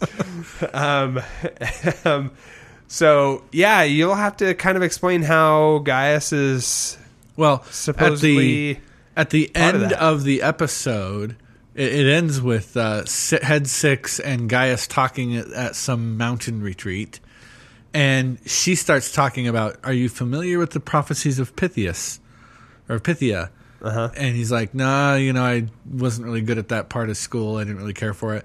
And so she starts talking about the same book of scripture that Roslin's got kind of seems to be living up to, and quotes a couple of verses that heavily, the way Six is presenting it, heavily implies that Roslin and Gaius are going to be battling for control of humanity's fate. oh, really? Yeah. I'll have to rewatch it. That's uh, that makes it even more interesting to know that. Ah, that's cool. Uh, okay, so we have And, few- and it will happen when they get to Kobol. That's what she says. Well, she says, you will be battling her. I can't remember exactly how she says it, but it's at the home of the gods. okay. And I'm like, oh, uh, that's Kobol, right? That's that's where they believe the Yes. the lords of Kobol, right? Yes. okay. I actually, I honestly have no memory. I don't know. I, I can't answer that even trickily. I, I, so. I'm, I'm I'm just trying to I'm trying to interpret fictional scripture Yeah. without knowing the whole religion that it's based on. But that's just- what I came away with. You're doing just as good a job as regular scripture, Joey. So gee, yeah, on you go, on you go. Uh, okay, so into the episode, we begin with the fuel shortages. Five percent tylium remaining. Because they spent so much looking for Starbuck. We're at well. also, the jump every 33 Yeah, yeah, minutes probably used up some of that as well. But you know, it's tough because they're basically coming down to the point of we're going to have to make one final jump, and let's hope it's near a planet or some sort of place that we can get Yeah. resources from. Real world issue here. I'd be scared out of my my head if I'm in this fleet, not on uh, Galactica, but one of the other ships that has no control whatsoever with what's going to go on and relies so heavily on Caprica or on Battlestar Galactica. Uh, I'd be scared. I, you know, there may be riots going on personally. I, I thought it was very interesting because the president's holding a press conference about this. Ah, yes. That seems like an important, need to know kind of secret piece of information. Exactly how low we are. And that we don't have a very good strategic plan for what happens if we run out. I don't know why you ever put all of that out in the press. I don't know either. I don't know why we have a press. Let's hide everything. We need to turn this into to a truly, un- totalitarian truly unfortunate regime. how much of the humanity was left part of the press corps. Um, so during the press conference, she's hallucinating s- the snakes. Holds it together pretty well, actually. I know I wouldn't. I forgot about that. I didn't even think Lord about that. Lord knows I'd be going crazy. I'd be doing a Gaius Baltar. Don't you people see these snakes? What's going on here? But she plays it off so coolly because I think she realizes that she is having a hallucination because, like, logically, where would these snakes have, Have come, come from? from, yeah. like all of it. You know, it, it's. wh- It's not as though we we went through the snake part of the universe The Snake Galaxy. where they, you know, they snuck on board. you know, that just doesn't happen. But she holds it together Somewhat. and is able to to give this press conference. Um, the uh, we're we're led to believe, and as is right, this is one of the side effects of the the Come on. drug that she is on. It plays havoc with reality for her. Um, they find tylium. Unfortunately, there is a Cylon base sitting directly on it, Yes. gathering that tylium. Worst luck in the galaxy these people seem to have. well, at least they didn't get seen. Yeah, that's That true. could have been worse. Yep, that's true. And the uh, they decide that they're gonna take the fight to the Cylons. Yeah. they're not gonna run. They're gonna say, you know what, this is what we need. This we have to have this in order to continue to survive. Now is the time for us to make this assault. Um, and so President Roslin starts meeting with this spiritual advisor. the Th- preacher. We've seen her before. She was there uh, when they buried um, all of the people in the pilot. Yep. And I think we may have seen her in like one other episode. Yes, we have seen her at least one at a time. Um, and she is listening to the president talk about this, and she says, "President, are you are you serious with this? Are you playing with me? You've Are- read Pythia. Yeah. Do you know about this Pythian prophecy? Um, about this, you know, spiritual about this leader who, um, you know, is is going to lead this the the people to to Earth. Was it? But that she wasn't going to make it there herself. And she says, "Are are you?" Suffering from a wasting sickness? She's like, "Yes." well, the president doesn't say anything. She just kind of Doesn't she though? I thought she did. we, Uh, we don't. Maybe she not on camera. Okay. Okay. Um. So I I love the the mythology and how this is getting tied in. I just a huge fan of that. Now we have you know stepping over to planning the raid with Starbuck. Again, Starbuck's a genius. um. Well, I like that they actually address that. Right? Uh, yeah, that's true. They kind of did, didn't they? Yeah. And that their their method of dealing with it was, look, I've got all these people who went to school to learn how to do this. I need somebody who's not. Yeah, and and, and actually to have uh, both Adama and Tigh challenge Starbucks opinion, like, I'm sorry, when did you graduate from War College? Which, by the way, there needs to be a real war, a place called War College. I don't care what they teach; they could teach pacifist techniques for all I care. There should be an actual school called War College. Oh, awesome. Okay. So, guys, we get working on that. Uh, Um, uh, the, the, the interesting thing that I got out of this, and it's actually probably the more, most interesting part of the episode to me, was this idea of unconventional thinking.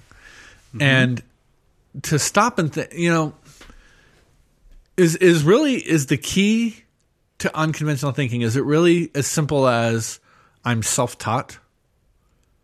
I don't have formal training, so I didn't acquire the bad habits. I had to mm-hmm. learn what actually worked and what actually didn't without having the formalized theory impede my ability to be creative about things. yeah, I, I think you know the the great idea with the formalized training is we're gonna breed out the crazy, the stupid, the stuff that you know historically we know hasn't worked. But I I think you don't necessarily to have someone who hasn't had the training doesn't mean that they're better at it. As long as you have someone who critically thinks, then you have the right person because they they should be able to know. Okay, yeah, you know, conventional wisdom tells us never to do this thing, but in this case, that's actually going to be the right thing to do because everybody knows that it's not conventional wisdom to do this, and it'll work to our advantage because of that. So I'm ac- I'm actually kind of glad you you brought it up the way you, you that you answered it the way you did because what you said was welcome. Uh, I'm trying to remember the phrase that you used in there. Uh, whatever it was, it was the right way of saying it.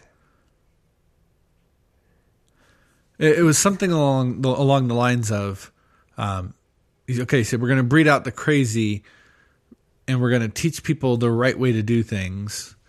Uh, I again, I can't remember the phrase you used. There's a key phrase you used in there, and I wish I could have kept it in my mind. But the the question is, by formalizing the question that's in my mind that I've been kind of rolling around, and I don't, I haven't reached the satisfying conclusion yet, is by formalizing the educational process, are we shutting the door on a branch of creative thinking? Because we're we're we're structuring things in a certain way and we're closing off other avenues and yes some of those avenues there are very good reasons for closing them off. And i, I approve of of capturing best practices and, and knowledge and, and passing that information on. Institutionalized you know learning is is just a great thing. But by doing that by institutionalizing this stuff by making it almost like it's a, a learning machine and we just have to turn the crank and smart people come out the other end Uh-huh. are we actually cutting off avenues of thinking that could be advancing humanity you know Yeah, I, see the point that you're getting at, which is you know a complaint that you've had regarding um, the the educational system. You know whether it be high school or college, that you know you you know you're only teaching people how to get a grade instead of how to learn, which is I know a, big sticking point with you. yeah and, and to be fair i've never said that about college i've wondered it about college i said it about high school i haven't been to college so i don't actually have an opinion there Okay, yeah, fair enough. Good, good distinction. Um, I, I don't think that it necessarily absolutely means that because you formalize the training, you therefore are breeding out the the critical thinker. Okay. Oh, critical thinking. That's what I was looking for. Critical thinking? Thank you. That's the All right. phrase. Yeah, yeah, yeah, The, the question is by teaching things by rote, are we destroying the capacity for critical thinking? Yeah, it's possible that you are, but you know, by teaching the critical thinking way, are you, you know, not teaching the stuff that does need to be done through rote? I, I you know, it's, Sure. it's a stupid comment for me to make that. No, no, no, no. It's but because I, I I had English classes that were less about let's teach you the mechanics of language. language of you know the the written language and more about le- let's teach you how to analyze what this literature is trying to talk about. Okay. Let's have a discussion. And it was so incredibly painful as my sophomore and freshman and junior and senior English teachers had to literally drag me along the way to get me to start to th- have my brain go in those directions, at least when it came to literature.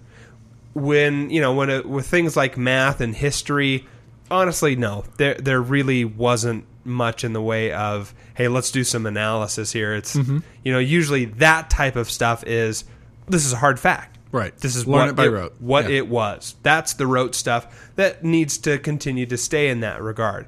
But the the other stuff, I, I would say, just because you have the the university, the training facility, doesn't mean you would necessarily only say, "Hey, we're just going to teach it this way." Okay. I, I think Adama is taking, or the riders through Adama are taking a cheap way out to say that, oh, Starbuck is better in this case because she hasn't been ensha- enslaved or shackled with this.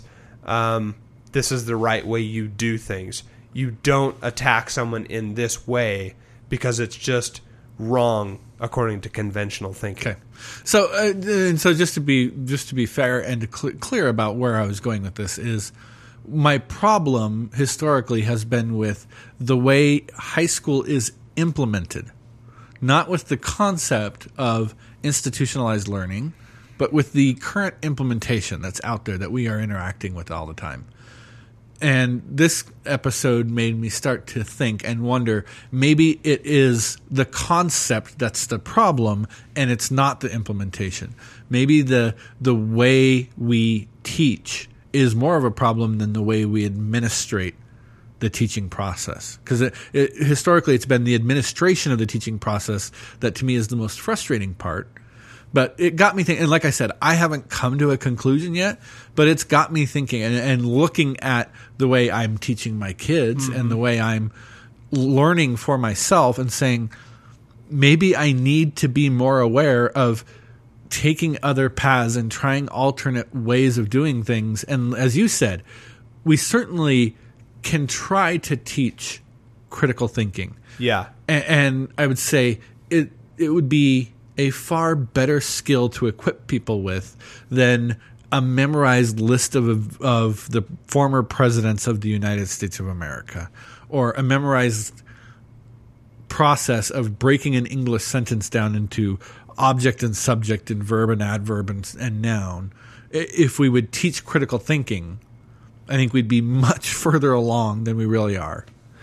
Well, uh, before we go on too much further, you know, just you know, to in reference to your comments there, I I love teachers. I love everything that teachers do and what they. Say. I agree. What I said for. was it's the administration that I have a problem with. Yeah, I, well, what, whatever Joey's trying to say over there, I'm just in favor of teachers.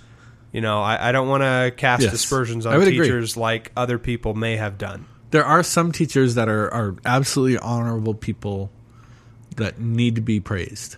Um, that being said, you know, yeah, may, maybe there is a, a a way that we need to go about our teaching that focuses more on the the the critical, um, analytical nature of how we think through problems. But you know, how do you build a curriculum Yeah. around that? Become, be, that starts to become the challenge.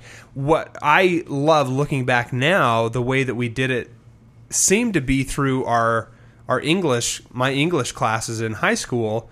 It was it was tailor made. It fit so well with with the way that they were doing this because you know you would read things and then okay, let's talk about it. What's what's the author trying to say here? What's what's the big idea that's being tried to come across? What do you think about that idea? Do you agree with the author? You know, that's a really, really good fit for it. Eh, does it work in sciences? Yeah, maybe. Yeah, maybe to some degree it can work in there. I know it worked in my agricultural classes. Being forced to practice forming a hypothesis and testing it. Yeah, yeah, yeah. Um, so, yeah, with all of that said, um, I I think we need more teachers, and I'm I'm grateful for the ones we have, and uh, I I don't think it's fair for you to judge them. You know, there's a there's a very interesting project out there. I don't know if I've mentioned it before on the podcast. It's Khan Academy. Uh, it's actually run by a, a nonprofit foundation, the Khan Foundation, and uh, it was started by a guy who was tutoring his cousins in math over the internet. They were struggling in school with math, and he was. Uh, I want to say he was like a stock analyst or something. He was working for Goldman Sachs. Obviously, very good at math.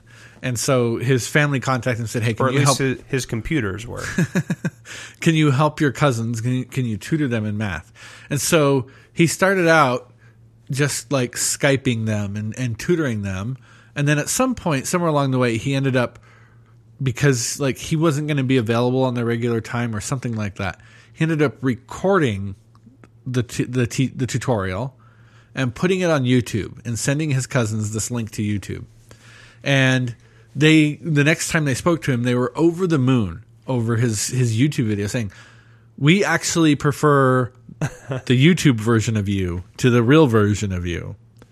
And uh, and so he got thinking about why this was and doing some analysis and he he he's the conclusion he came to is that it allowed them to pause and replay and to you know if there's a concept they didn't get they can watch that piece of the video as many times as they needed to without feeling like they're holding the other cousin back or you know so so he started making all these these videos and he initially just covered math from like basic addition all the way up to calculus and at that point, he realized this is a big enough thing. He had enough people because it became kind of an internet phenomenon. It, it became a big enough thing. He's like, you know what? I could be doing this full time. I could be presenting, recording content, presenting it, and coming up with this nonprofit foundation, the Khan Foundation, that is all about teaching people via online learning. And where they've gone with that in recent years, and this is this is being beta tested in actual schools right now. The principle is that the in the classroom there's a huge television screen that shows each student in the classroom and it and it shows them on a on a progress chart. And as they get things done the their line they have a little line that represents them is moving from the left side of the screen to the right side of the screen. And the teacher is just wandering around the classroom and, and observing and she's watching this board and she's watching the students and as she gets a sense that oh billy's having a problem he's replayed this part of this video five times now and he's still not passing the test because there are little quizzes at the end mm-hmm. He's not passing the quizzes and he's still watched it five times. Then she goes to Billy and helps Billy in a more personal way and, and tries to come up with a way to help him with that principle that he's struggling with. And that may be actually a good way for us to get away from having the teachers have to teach the rote stuff and let the teachers focus on teaching Yeah, the yeah. critical thinking skill. Yeah, yeah, that that definitely could. The, the only challenge is you have to have. There has to be on the other side of it someone actually wanting to watch the video. That that only works if the people are motivated enough to get involved at, at that. Well, no, so they're, they're doing this in school as that's what you do with classroom time, Mm-hmm. like in school. Yeah, I, I that'd be great if, if it did work. I I don't know. I, I guess I don't get a, enough sense for it. You know, I, I haven't Yeah. done you know the the amount of study on it that that you you know clearly have. um, but uh, you know, it, it's great when people can innovate and look for something else.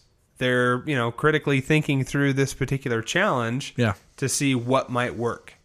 Um, so uh, that's kind of cool. Okay. Um, are, are you I- still a fan of the uh, um, the uh, vocational type institutions where it's Sure. like you know it, if you're it's clear you that you plan on going into the drama field enough with the general high school we're just going to push you into yes, a, a drama get- oriented getting getting away from or giving at least having institutions that are not liberal arts colleges that are that are vocationally directed. I mean like at the high school level Yes. okay Yeah.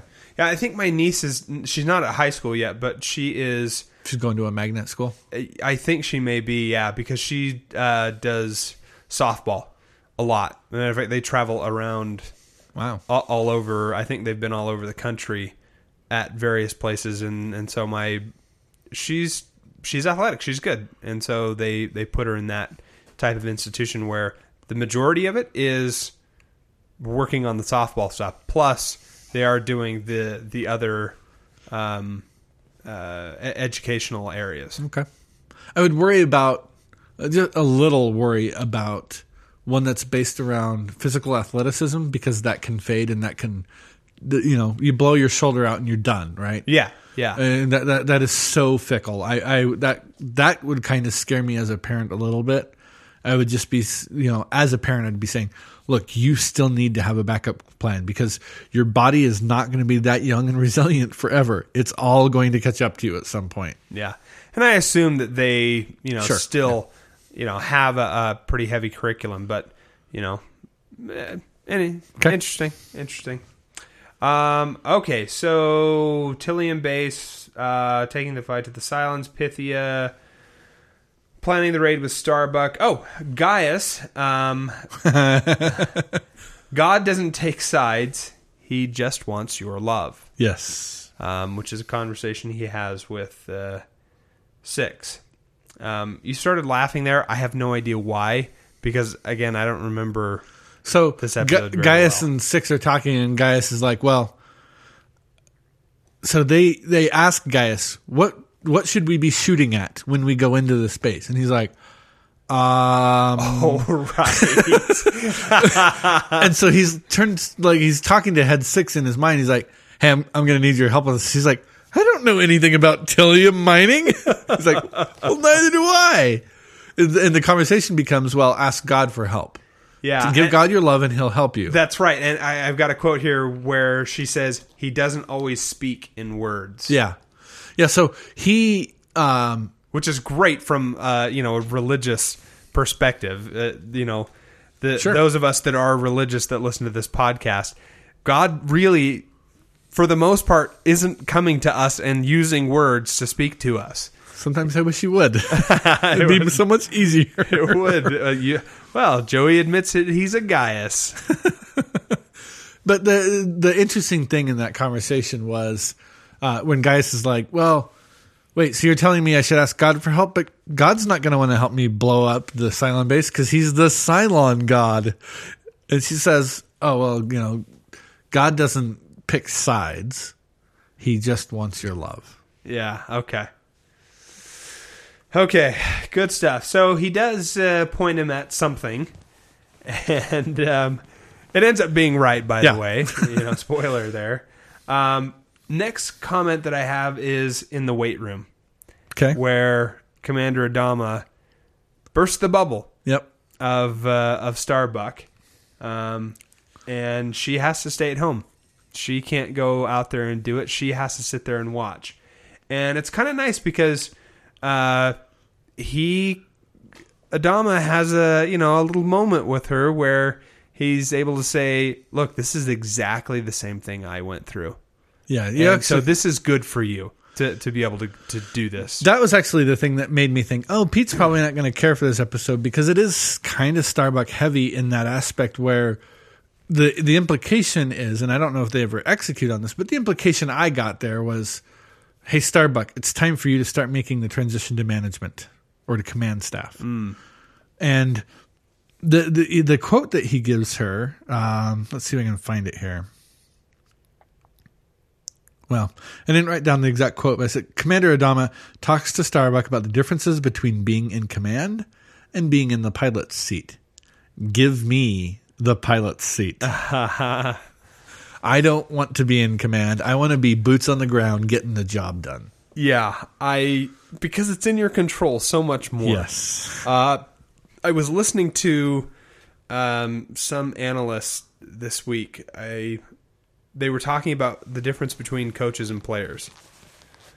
Coaches have all the power basically until the game starts, and then they have absolutely nothing. Yes. You know, they they all of their power is you know gone. It's but a figment um, because the the players are the ones who are actually out there, and you know it's it's a kind of a lonely place sometimes because when everything goes wrong, it's on you. Yeah. And especially in war times because who are you going to blame? The guy that just died? no, that doesn't work. Um, but you know, in regular work scenarios, kind of in the one I'm in, I you know have some management stuff that I do. It's like trying to herd ducks sometimes working with my developers because they don't always see things the right way and it's you mean they don't see them the way you see them? the, the right ways yes Uh, you you were right, Pete. This is going to destroy the podcast. well thankfully you and i aren't going to be on any project right yes. you're just in a consultant's role uh, okay let's see here uh, i have a note boomer is sick Yeah. Um, Are we uh, supposed to believe that she's pregnant? Oh yeah yeah that's right because she had the glowy It's glowy only been like a couple of days. You don't get morning sick that fast. apparently it's enough Apparently, You know, for Cylons, you do. Yeah. Um, and they're traveling to Delphi, which I thought was kind of cool because you know the Oracle at Delphi was a place; it was a thing. Matter of fact, it may have been one of the seven wonders of the world Yes. At one point, the uh, the, ancient the world, ancient world.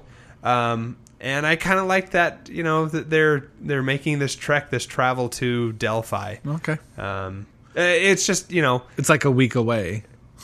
Eight Yeah. days, she says. Eight to ten days.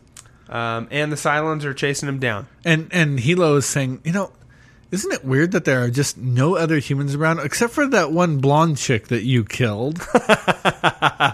and then he wakes up early in the morning when she elbows him in the face. Let me tell you how much fun that one is.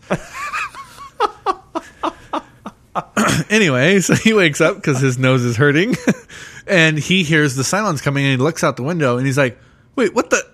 What, what's she doing here? I saw her dead. What's going on here, Boomer?" And Boomer does not want to give him time to think about it. In fact, I think the Cylons are playing right into Boomer's hands here by chasing them and hunting them so hard. They are preventing Helo from having that moment to sit back and really analyze and say, boy, something's just not adding up here. Yeah. By constantly keeping the pressure on him, that they're they're feeding exactly into what Boomer wants to see happen. I, exactly. And uh, I, it's one of those things that I I'm afraid of. You know, going back to my job as manager, I, I'm helping to oversee this particular website.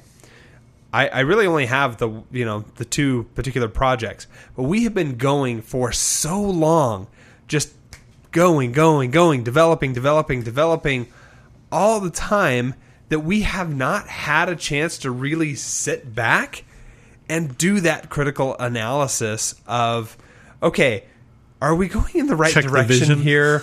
Is everything you know being done right? Do we need to be making some suggestions to them that are really actually going to work out better than the course they're trying to force us down which is look let's just make things better for us. Yeah. you know this is what we want so it's obviously this is better. Instead of you know allowing us to think for a little bit of time and and just come up with a better plan um, and you're uh, that that's a really good point that's my way of complimenting you joey Hey, thank you. That doesn't happen very often. uh, okay the attack begins Uh, did you want to say anything about the the Adamas the night before a big mission? We kind of skipped over that part. what was what happened It's there? where uh, Commander Adama finds Captain Adama awake, and he's like, "Yeah, I could never sleep the night before a mission either." And he gives him the grandfather's lighter that he carried Oh, into. right no i didn't care Okay, i mean i right. guess i didn't really did i write anything down about that no i don't I, think I, didn't did. have anything about it specifically. I just thought it's just it, it is kind of a momenty moment. You know, it's kind, of, it's kind of one of those things that you know when you look back on your life, you're going to remember that time with Dad in the hangar bay before you went out on that big scary mission. People can't see me cocking my arm there. uh, you know, if you want to make it that, yeah, go ahead. I, I don't really. Like I said, No, I, I. I can't relate very well to a scene like that, but I just thought maybe there was something that should be said there. I guess that's what I said. I can't relate to it. Good word, good saying. Um, okay, so I have a quote here from somebody. Cylons never asked us what we wanted. Yeah, it's uh, uh, Starbucks saying I didn't want to be put in command. Oh, right. Yeah, and And Adama saying Adama's the Cylons never asked us what we wanted. Um, okay, it's going badly according to plan. now, th- this is one of the frustrating things with TV because you know they want to hold that suspense about Yep. what's going on, so we're left in the dark. But the real plan that's happening, you know, Why is everyone else held in the dark? I, I well, m- maybe they're finally getting wise about security and realizing there might be holes, and so we're not going to tell everyone. The the funny thing to me was everyone's so surprised when the missile guidance systems don't work. And it just seems to me at this point, shouldn't the default assumption be anything that uses a computer is my enemy until proven otherwise? okay. my, my thought here was: Is this the Death Star? yes, he does have a trench run, doesn't he? I actually wrote that down. It's- I enjoyed Lee's trench run, although I find the physics highly suspect. Yeah. Let's just believe that that's the way it really happened, and you know, be impressed with Lee. Um, the I really, really loved the the Celtic bagpipe music that was being done. It was inspirational, Yeah. which is exactly what it was supposed to be. Really get our hearts pumping and going, and uh, then there's the big boom. what is wrong with us as as a race that it's bagpipe music that they that gets us going. I don't know. Uh, so the humans finally win one. Good for us. Yeah. Uh, we we've got the tylium mine. All of the other Cylons are bugging out. They're just going to take off, which means that they're going to come back. So this isn't going to be someplace that they're going to hang out for long periods of time. Okay, this I'm is glad going you answered that. uh, this is going to be it has to be. This is going to be a get in and get out because I mean, Well, here they know the right part- where they're at. It's a Cylon base. Yeah. So it's not as though it can suddenly become a human base. Here's the thing that confused me is the president tells Starbuck this will be enough to fuel us for a few years. And so the question I have is, okay, how are they going to refine, load, store, and ship that much tylium before the Cylons come back to reinforce? Um, well, they they just need to be able to. They have enough for one more jump, right? Okay, Didn't they, they, they have had, enough? they had enough for one last jump, yeah. So they can jump away and be safe for a while. But the processing, yeah, is going to take a little bit of time. But remember, they have a tylium processing ship. I don't know if I knew that. So they just load the raw ore into the tylium processing ship? Yep. Okay. I'll, I'll That, that's that. why that when that tylium ship shows up so early on, it's sort of like, well, that's convenient. Th- thanks for having that. You know, Okay, I do remember that now. It's when the it's when we see the ship with the little girl on it that gets blown up. I think so. I think Ah, it may be okay, that one. all right. Yeah. Um, okay, so we go back to the uh, The hangar bay. the hangar bay. Um, no, not the hangar bay. I'm going to President Roslin. Oh, okay. and she's talking again to the the spiritual leader and she's saying they were led by serpents 10 and 2 and you know these were vipers Yes. that were going and doing this and i think there were 12 vipers that made the the run so not Okay. just not just the actual vipers that were like on her desk the snakes Yeah, that were you, there you. You think there were twelve ships? I don't remember or not whether there were. I'll have to go Um, back and count. Yeah, it, we, I, I do have to say, I knew that Adama was somehow he was with the freighters. I knew that the second they showed us hot dog launching. Because there's no way they show us hot dog if Adama's available. yeah, yeah, yeah. Good point. It totally, they totally gave that scene away, in my opinion.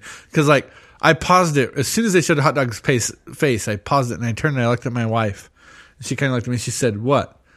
I said, "Nothing." She said, "What are you thinking?" I said, "You'll see." and then I hit play, and as soon as they said, "Oh yeah," you know, they started blowing the canisters off the the trade ships. My wife paused it, reached up, grabbed the remote, paused it, and she's like. How did you know? and I said, "Look, there's no way they show us hot dog unless Adama is somewhere else." yeah, yeah.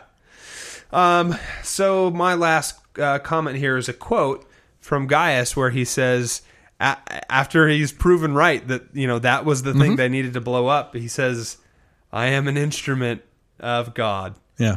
and that's way cool. Uh, one just one other brief note that I want to mention is apparently Starbuck never smoked Adama's last cigar. She gives it to Lee.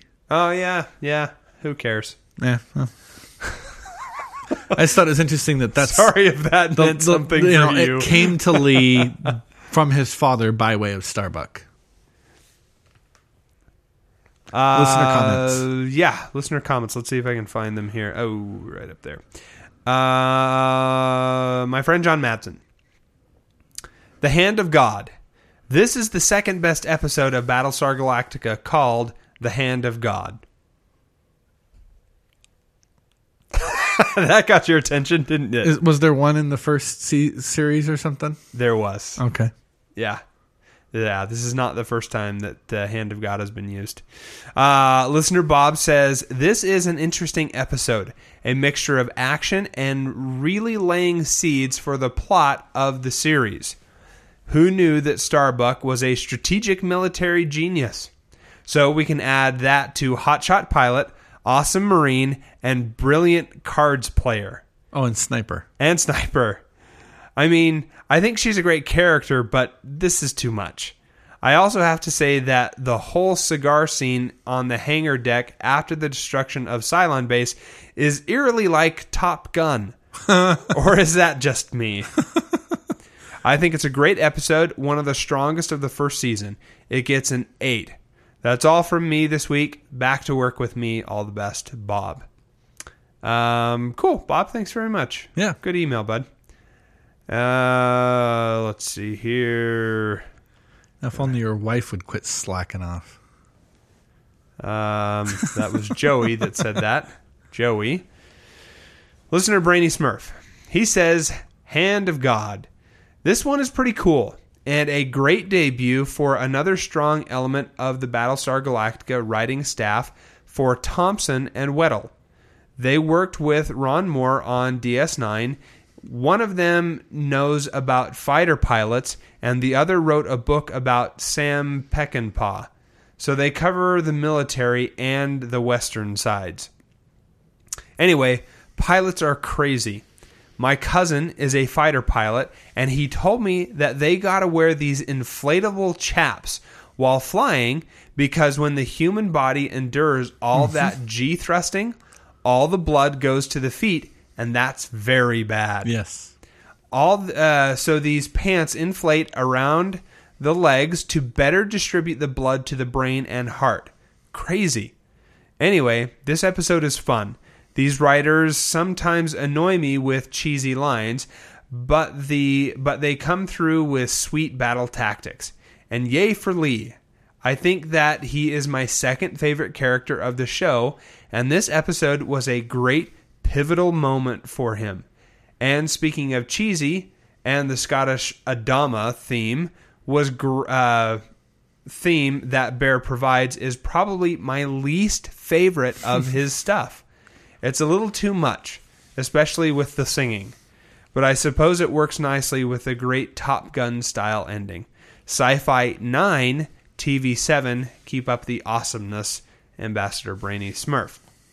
And I got to go to a separate email for the final five. Oh, okay. All right. It's the final five down.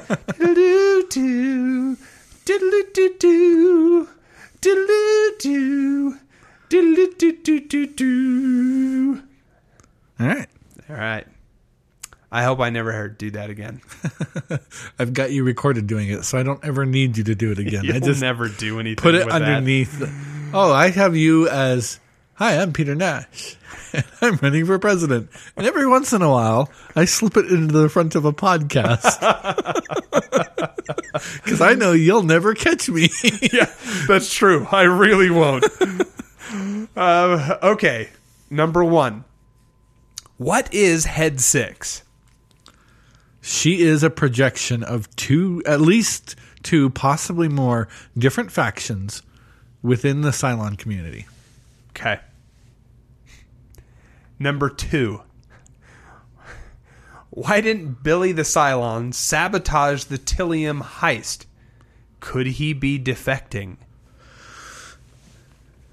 Why didn't he sabotage the heist? You know, I think it's clear that at least some of the Cylons are playing the long game here. Do you think Billy? I'm gonna throw this out there. It's not in the questions, but do you think Billy knows he's a Cylon? No, he's one So- of the ones that doesn't. Okay, which would explain why he then wouldn't be Yeah, trying he, to sabotage. he hasn't. He hasn't been activated yet. They're they're leaving him there as a sleeper because he's more useful right now where he's at than stopping the attack on this one tylium base that's probably not terribly critical to Cylon infrastructure. Right. Number three.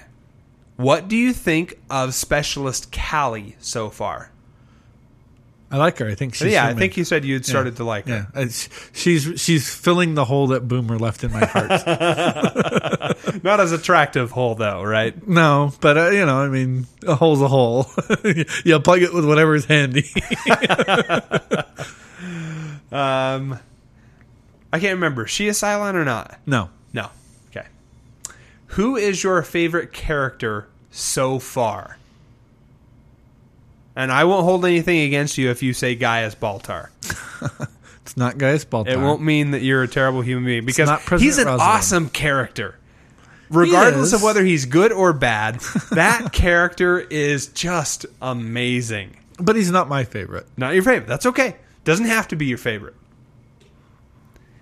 Is it uh, Billy? Is No. it D? Is it Billy D? No, it's none of those. Again, sorry to everyone for having done that. Uh, it might be Billy Dee Williams. What episode is he in? um, so I'm kind of I'm, I'm okay.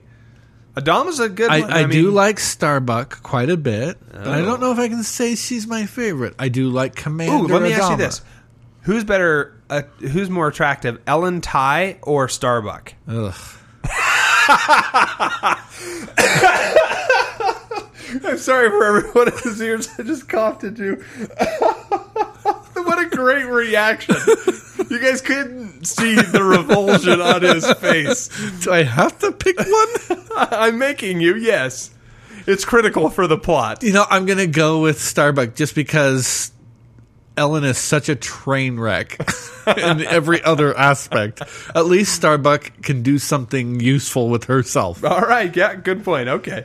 Um, you know, I think I'm going to say Commander Adama, but it's a thin, thin victory over Starbuck. Over Starbuck. Okay. Yeah, I, I really like the character Starbuck. Don't care for the woman. Not President Roslin uh, in there is No, one of your favorites. No, she, No? she'd probably uh, she'd Maybe she one may of not your even wife's be in my favorites. I bet. could be. I don't think Roslin even breaks my top five though. Okay. Fair enough. Okay, good one. Number five. By the way, Brainy, we need to get Joey to uh, do another list of who his Cylons are. Maybe Yeah. towards maybe towards the end of the season. Okay. You give us your, you know, okay, here's my Cylon list going in the season wrap up. Yeah. Yeah, Okay. that might be a good fit for it. Okay, number five. This one's going to be tough to read because he put some weird explanation in there, so I hope you're able to follow Okay. along with it. Gaius's Cylon detector takes 11 hours to complete.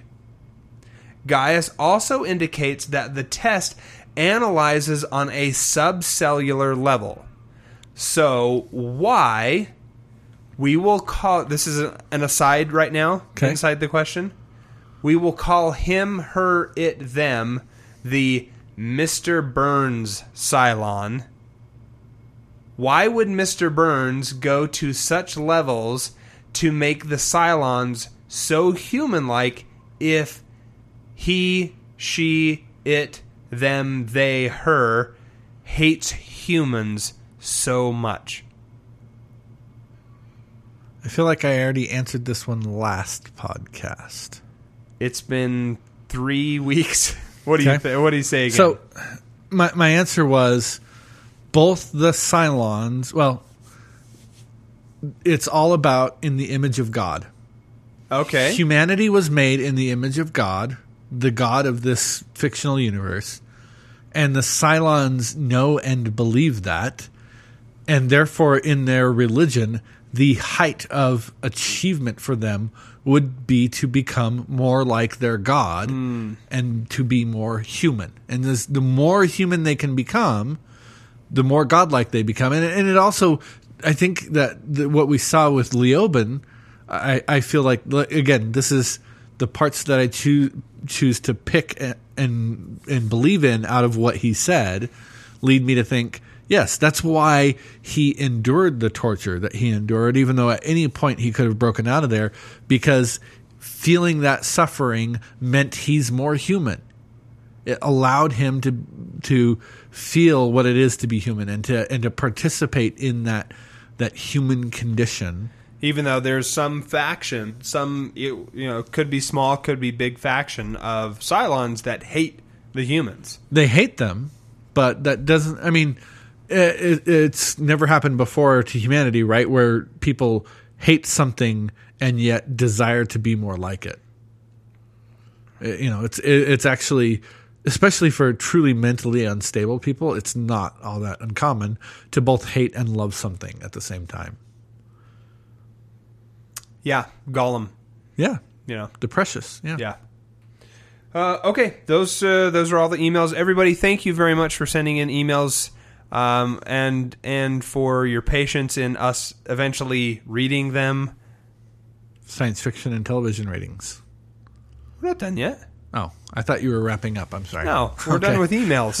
I thought you were. I thought you were heading to the end of the podcast there. No. I'm like, hold on there, Mister Peter. no, I'm just trying to thank the people who you know bothered to take Well, the time. go ahead and thank Bob Brainy, uh, my friend John Madsen, uh, John Leindecker, and uh, listener M. Yeah. uh, listener M always he's got like three or four emails he usually sends. us. I don't always read them all because some of them more seem like what he he would normally p- post up on like the Facebook page. Okay. You know, he sent me uh, little videos and audio clips here and there, but uh, we really appreciate all of your guys' you know participation. You make it fun for us, so thank you.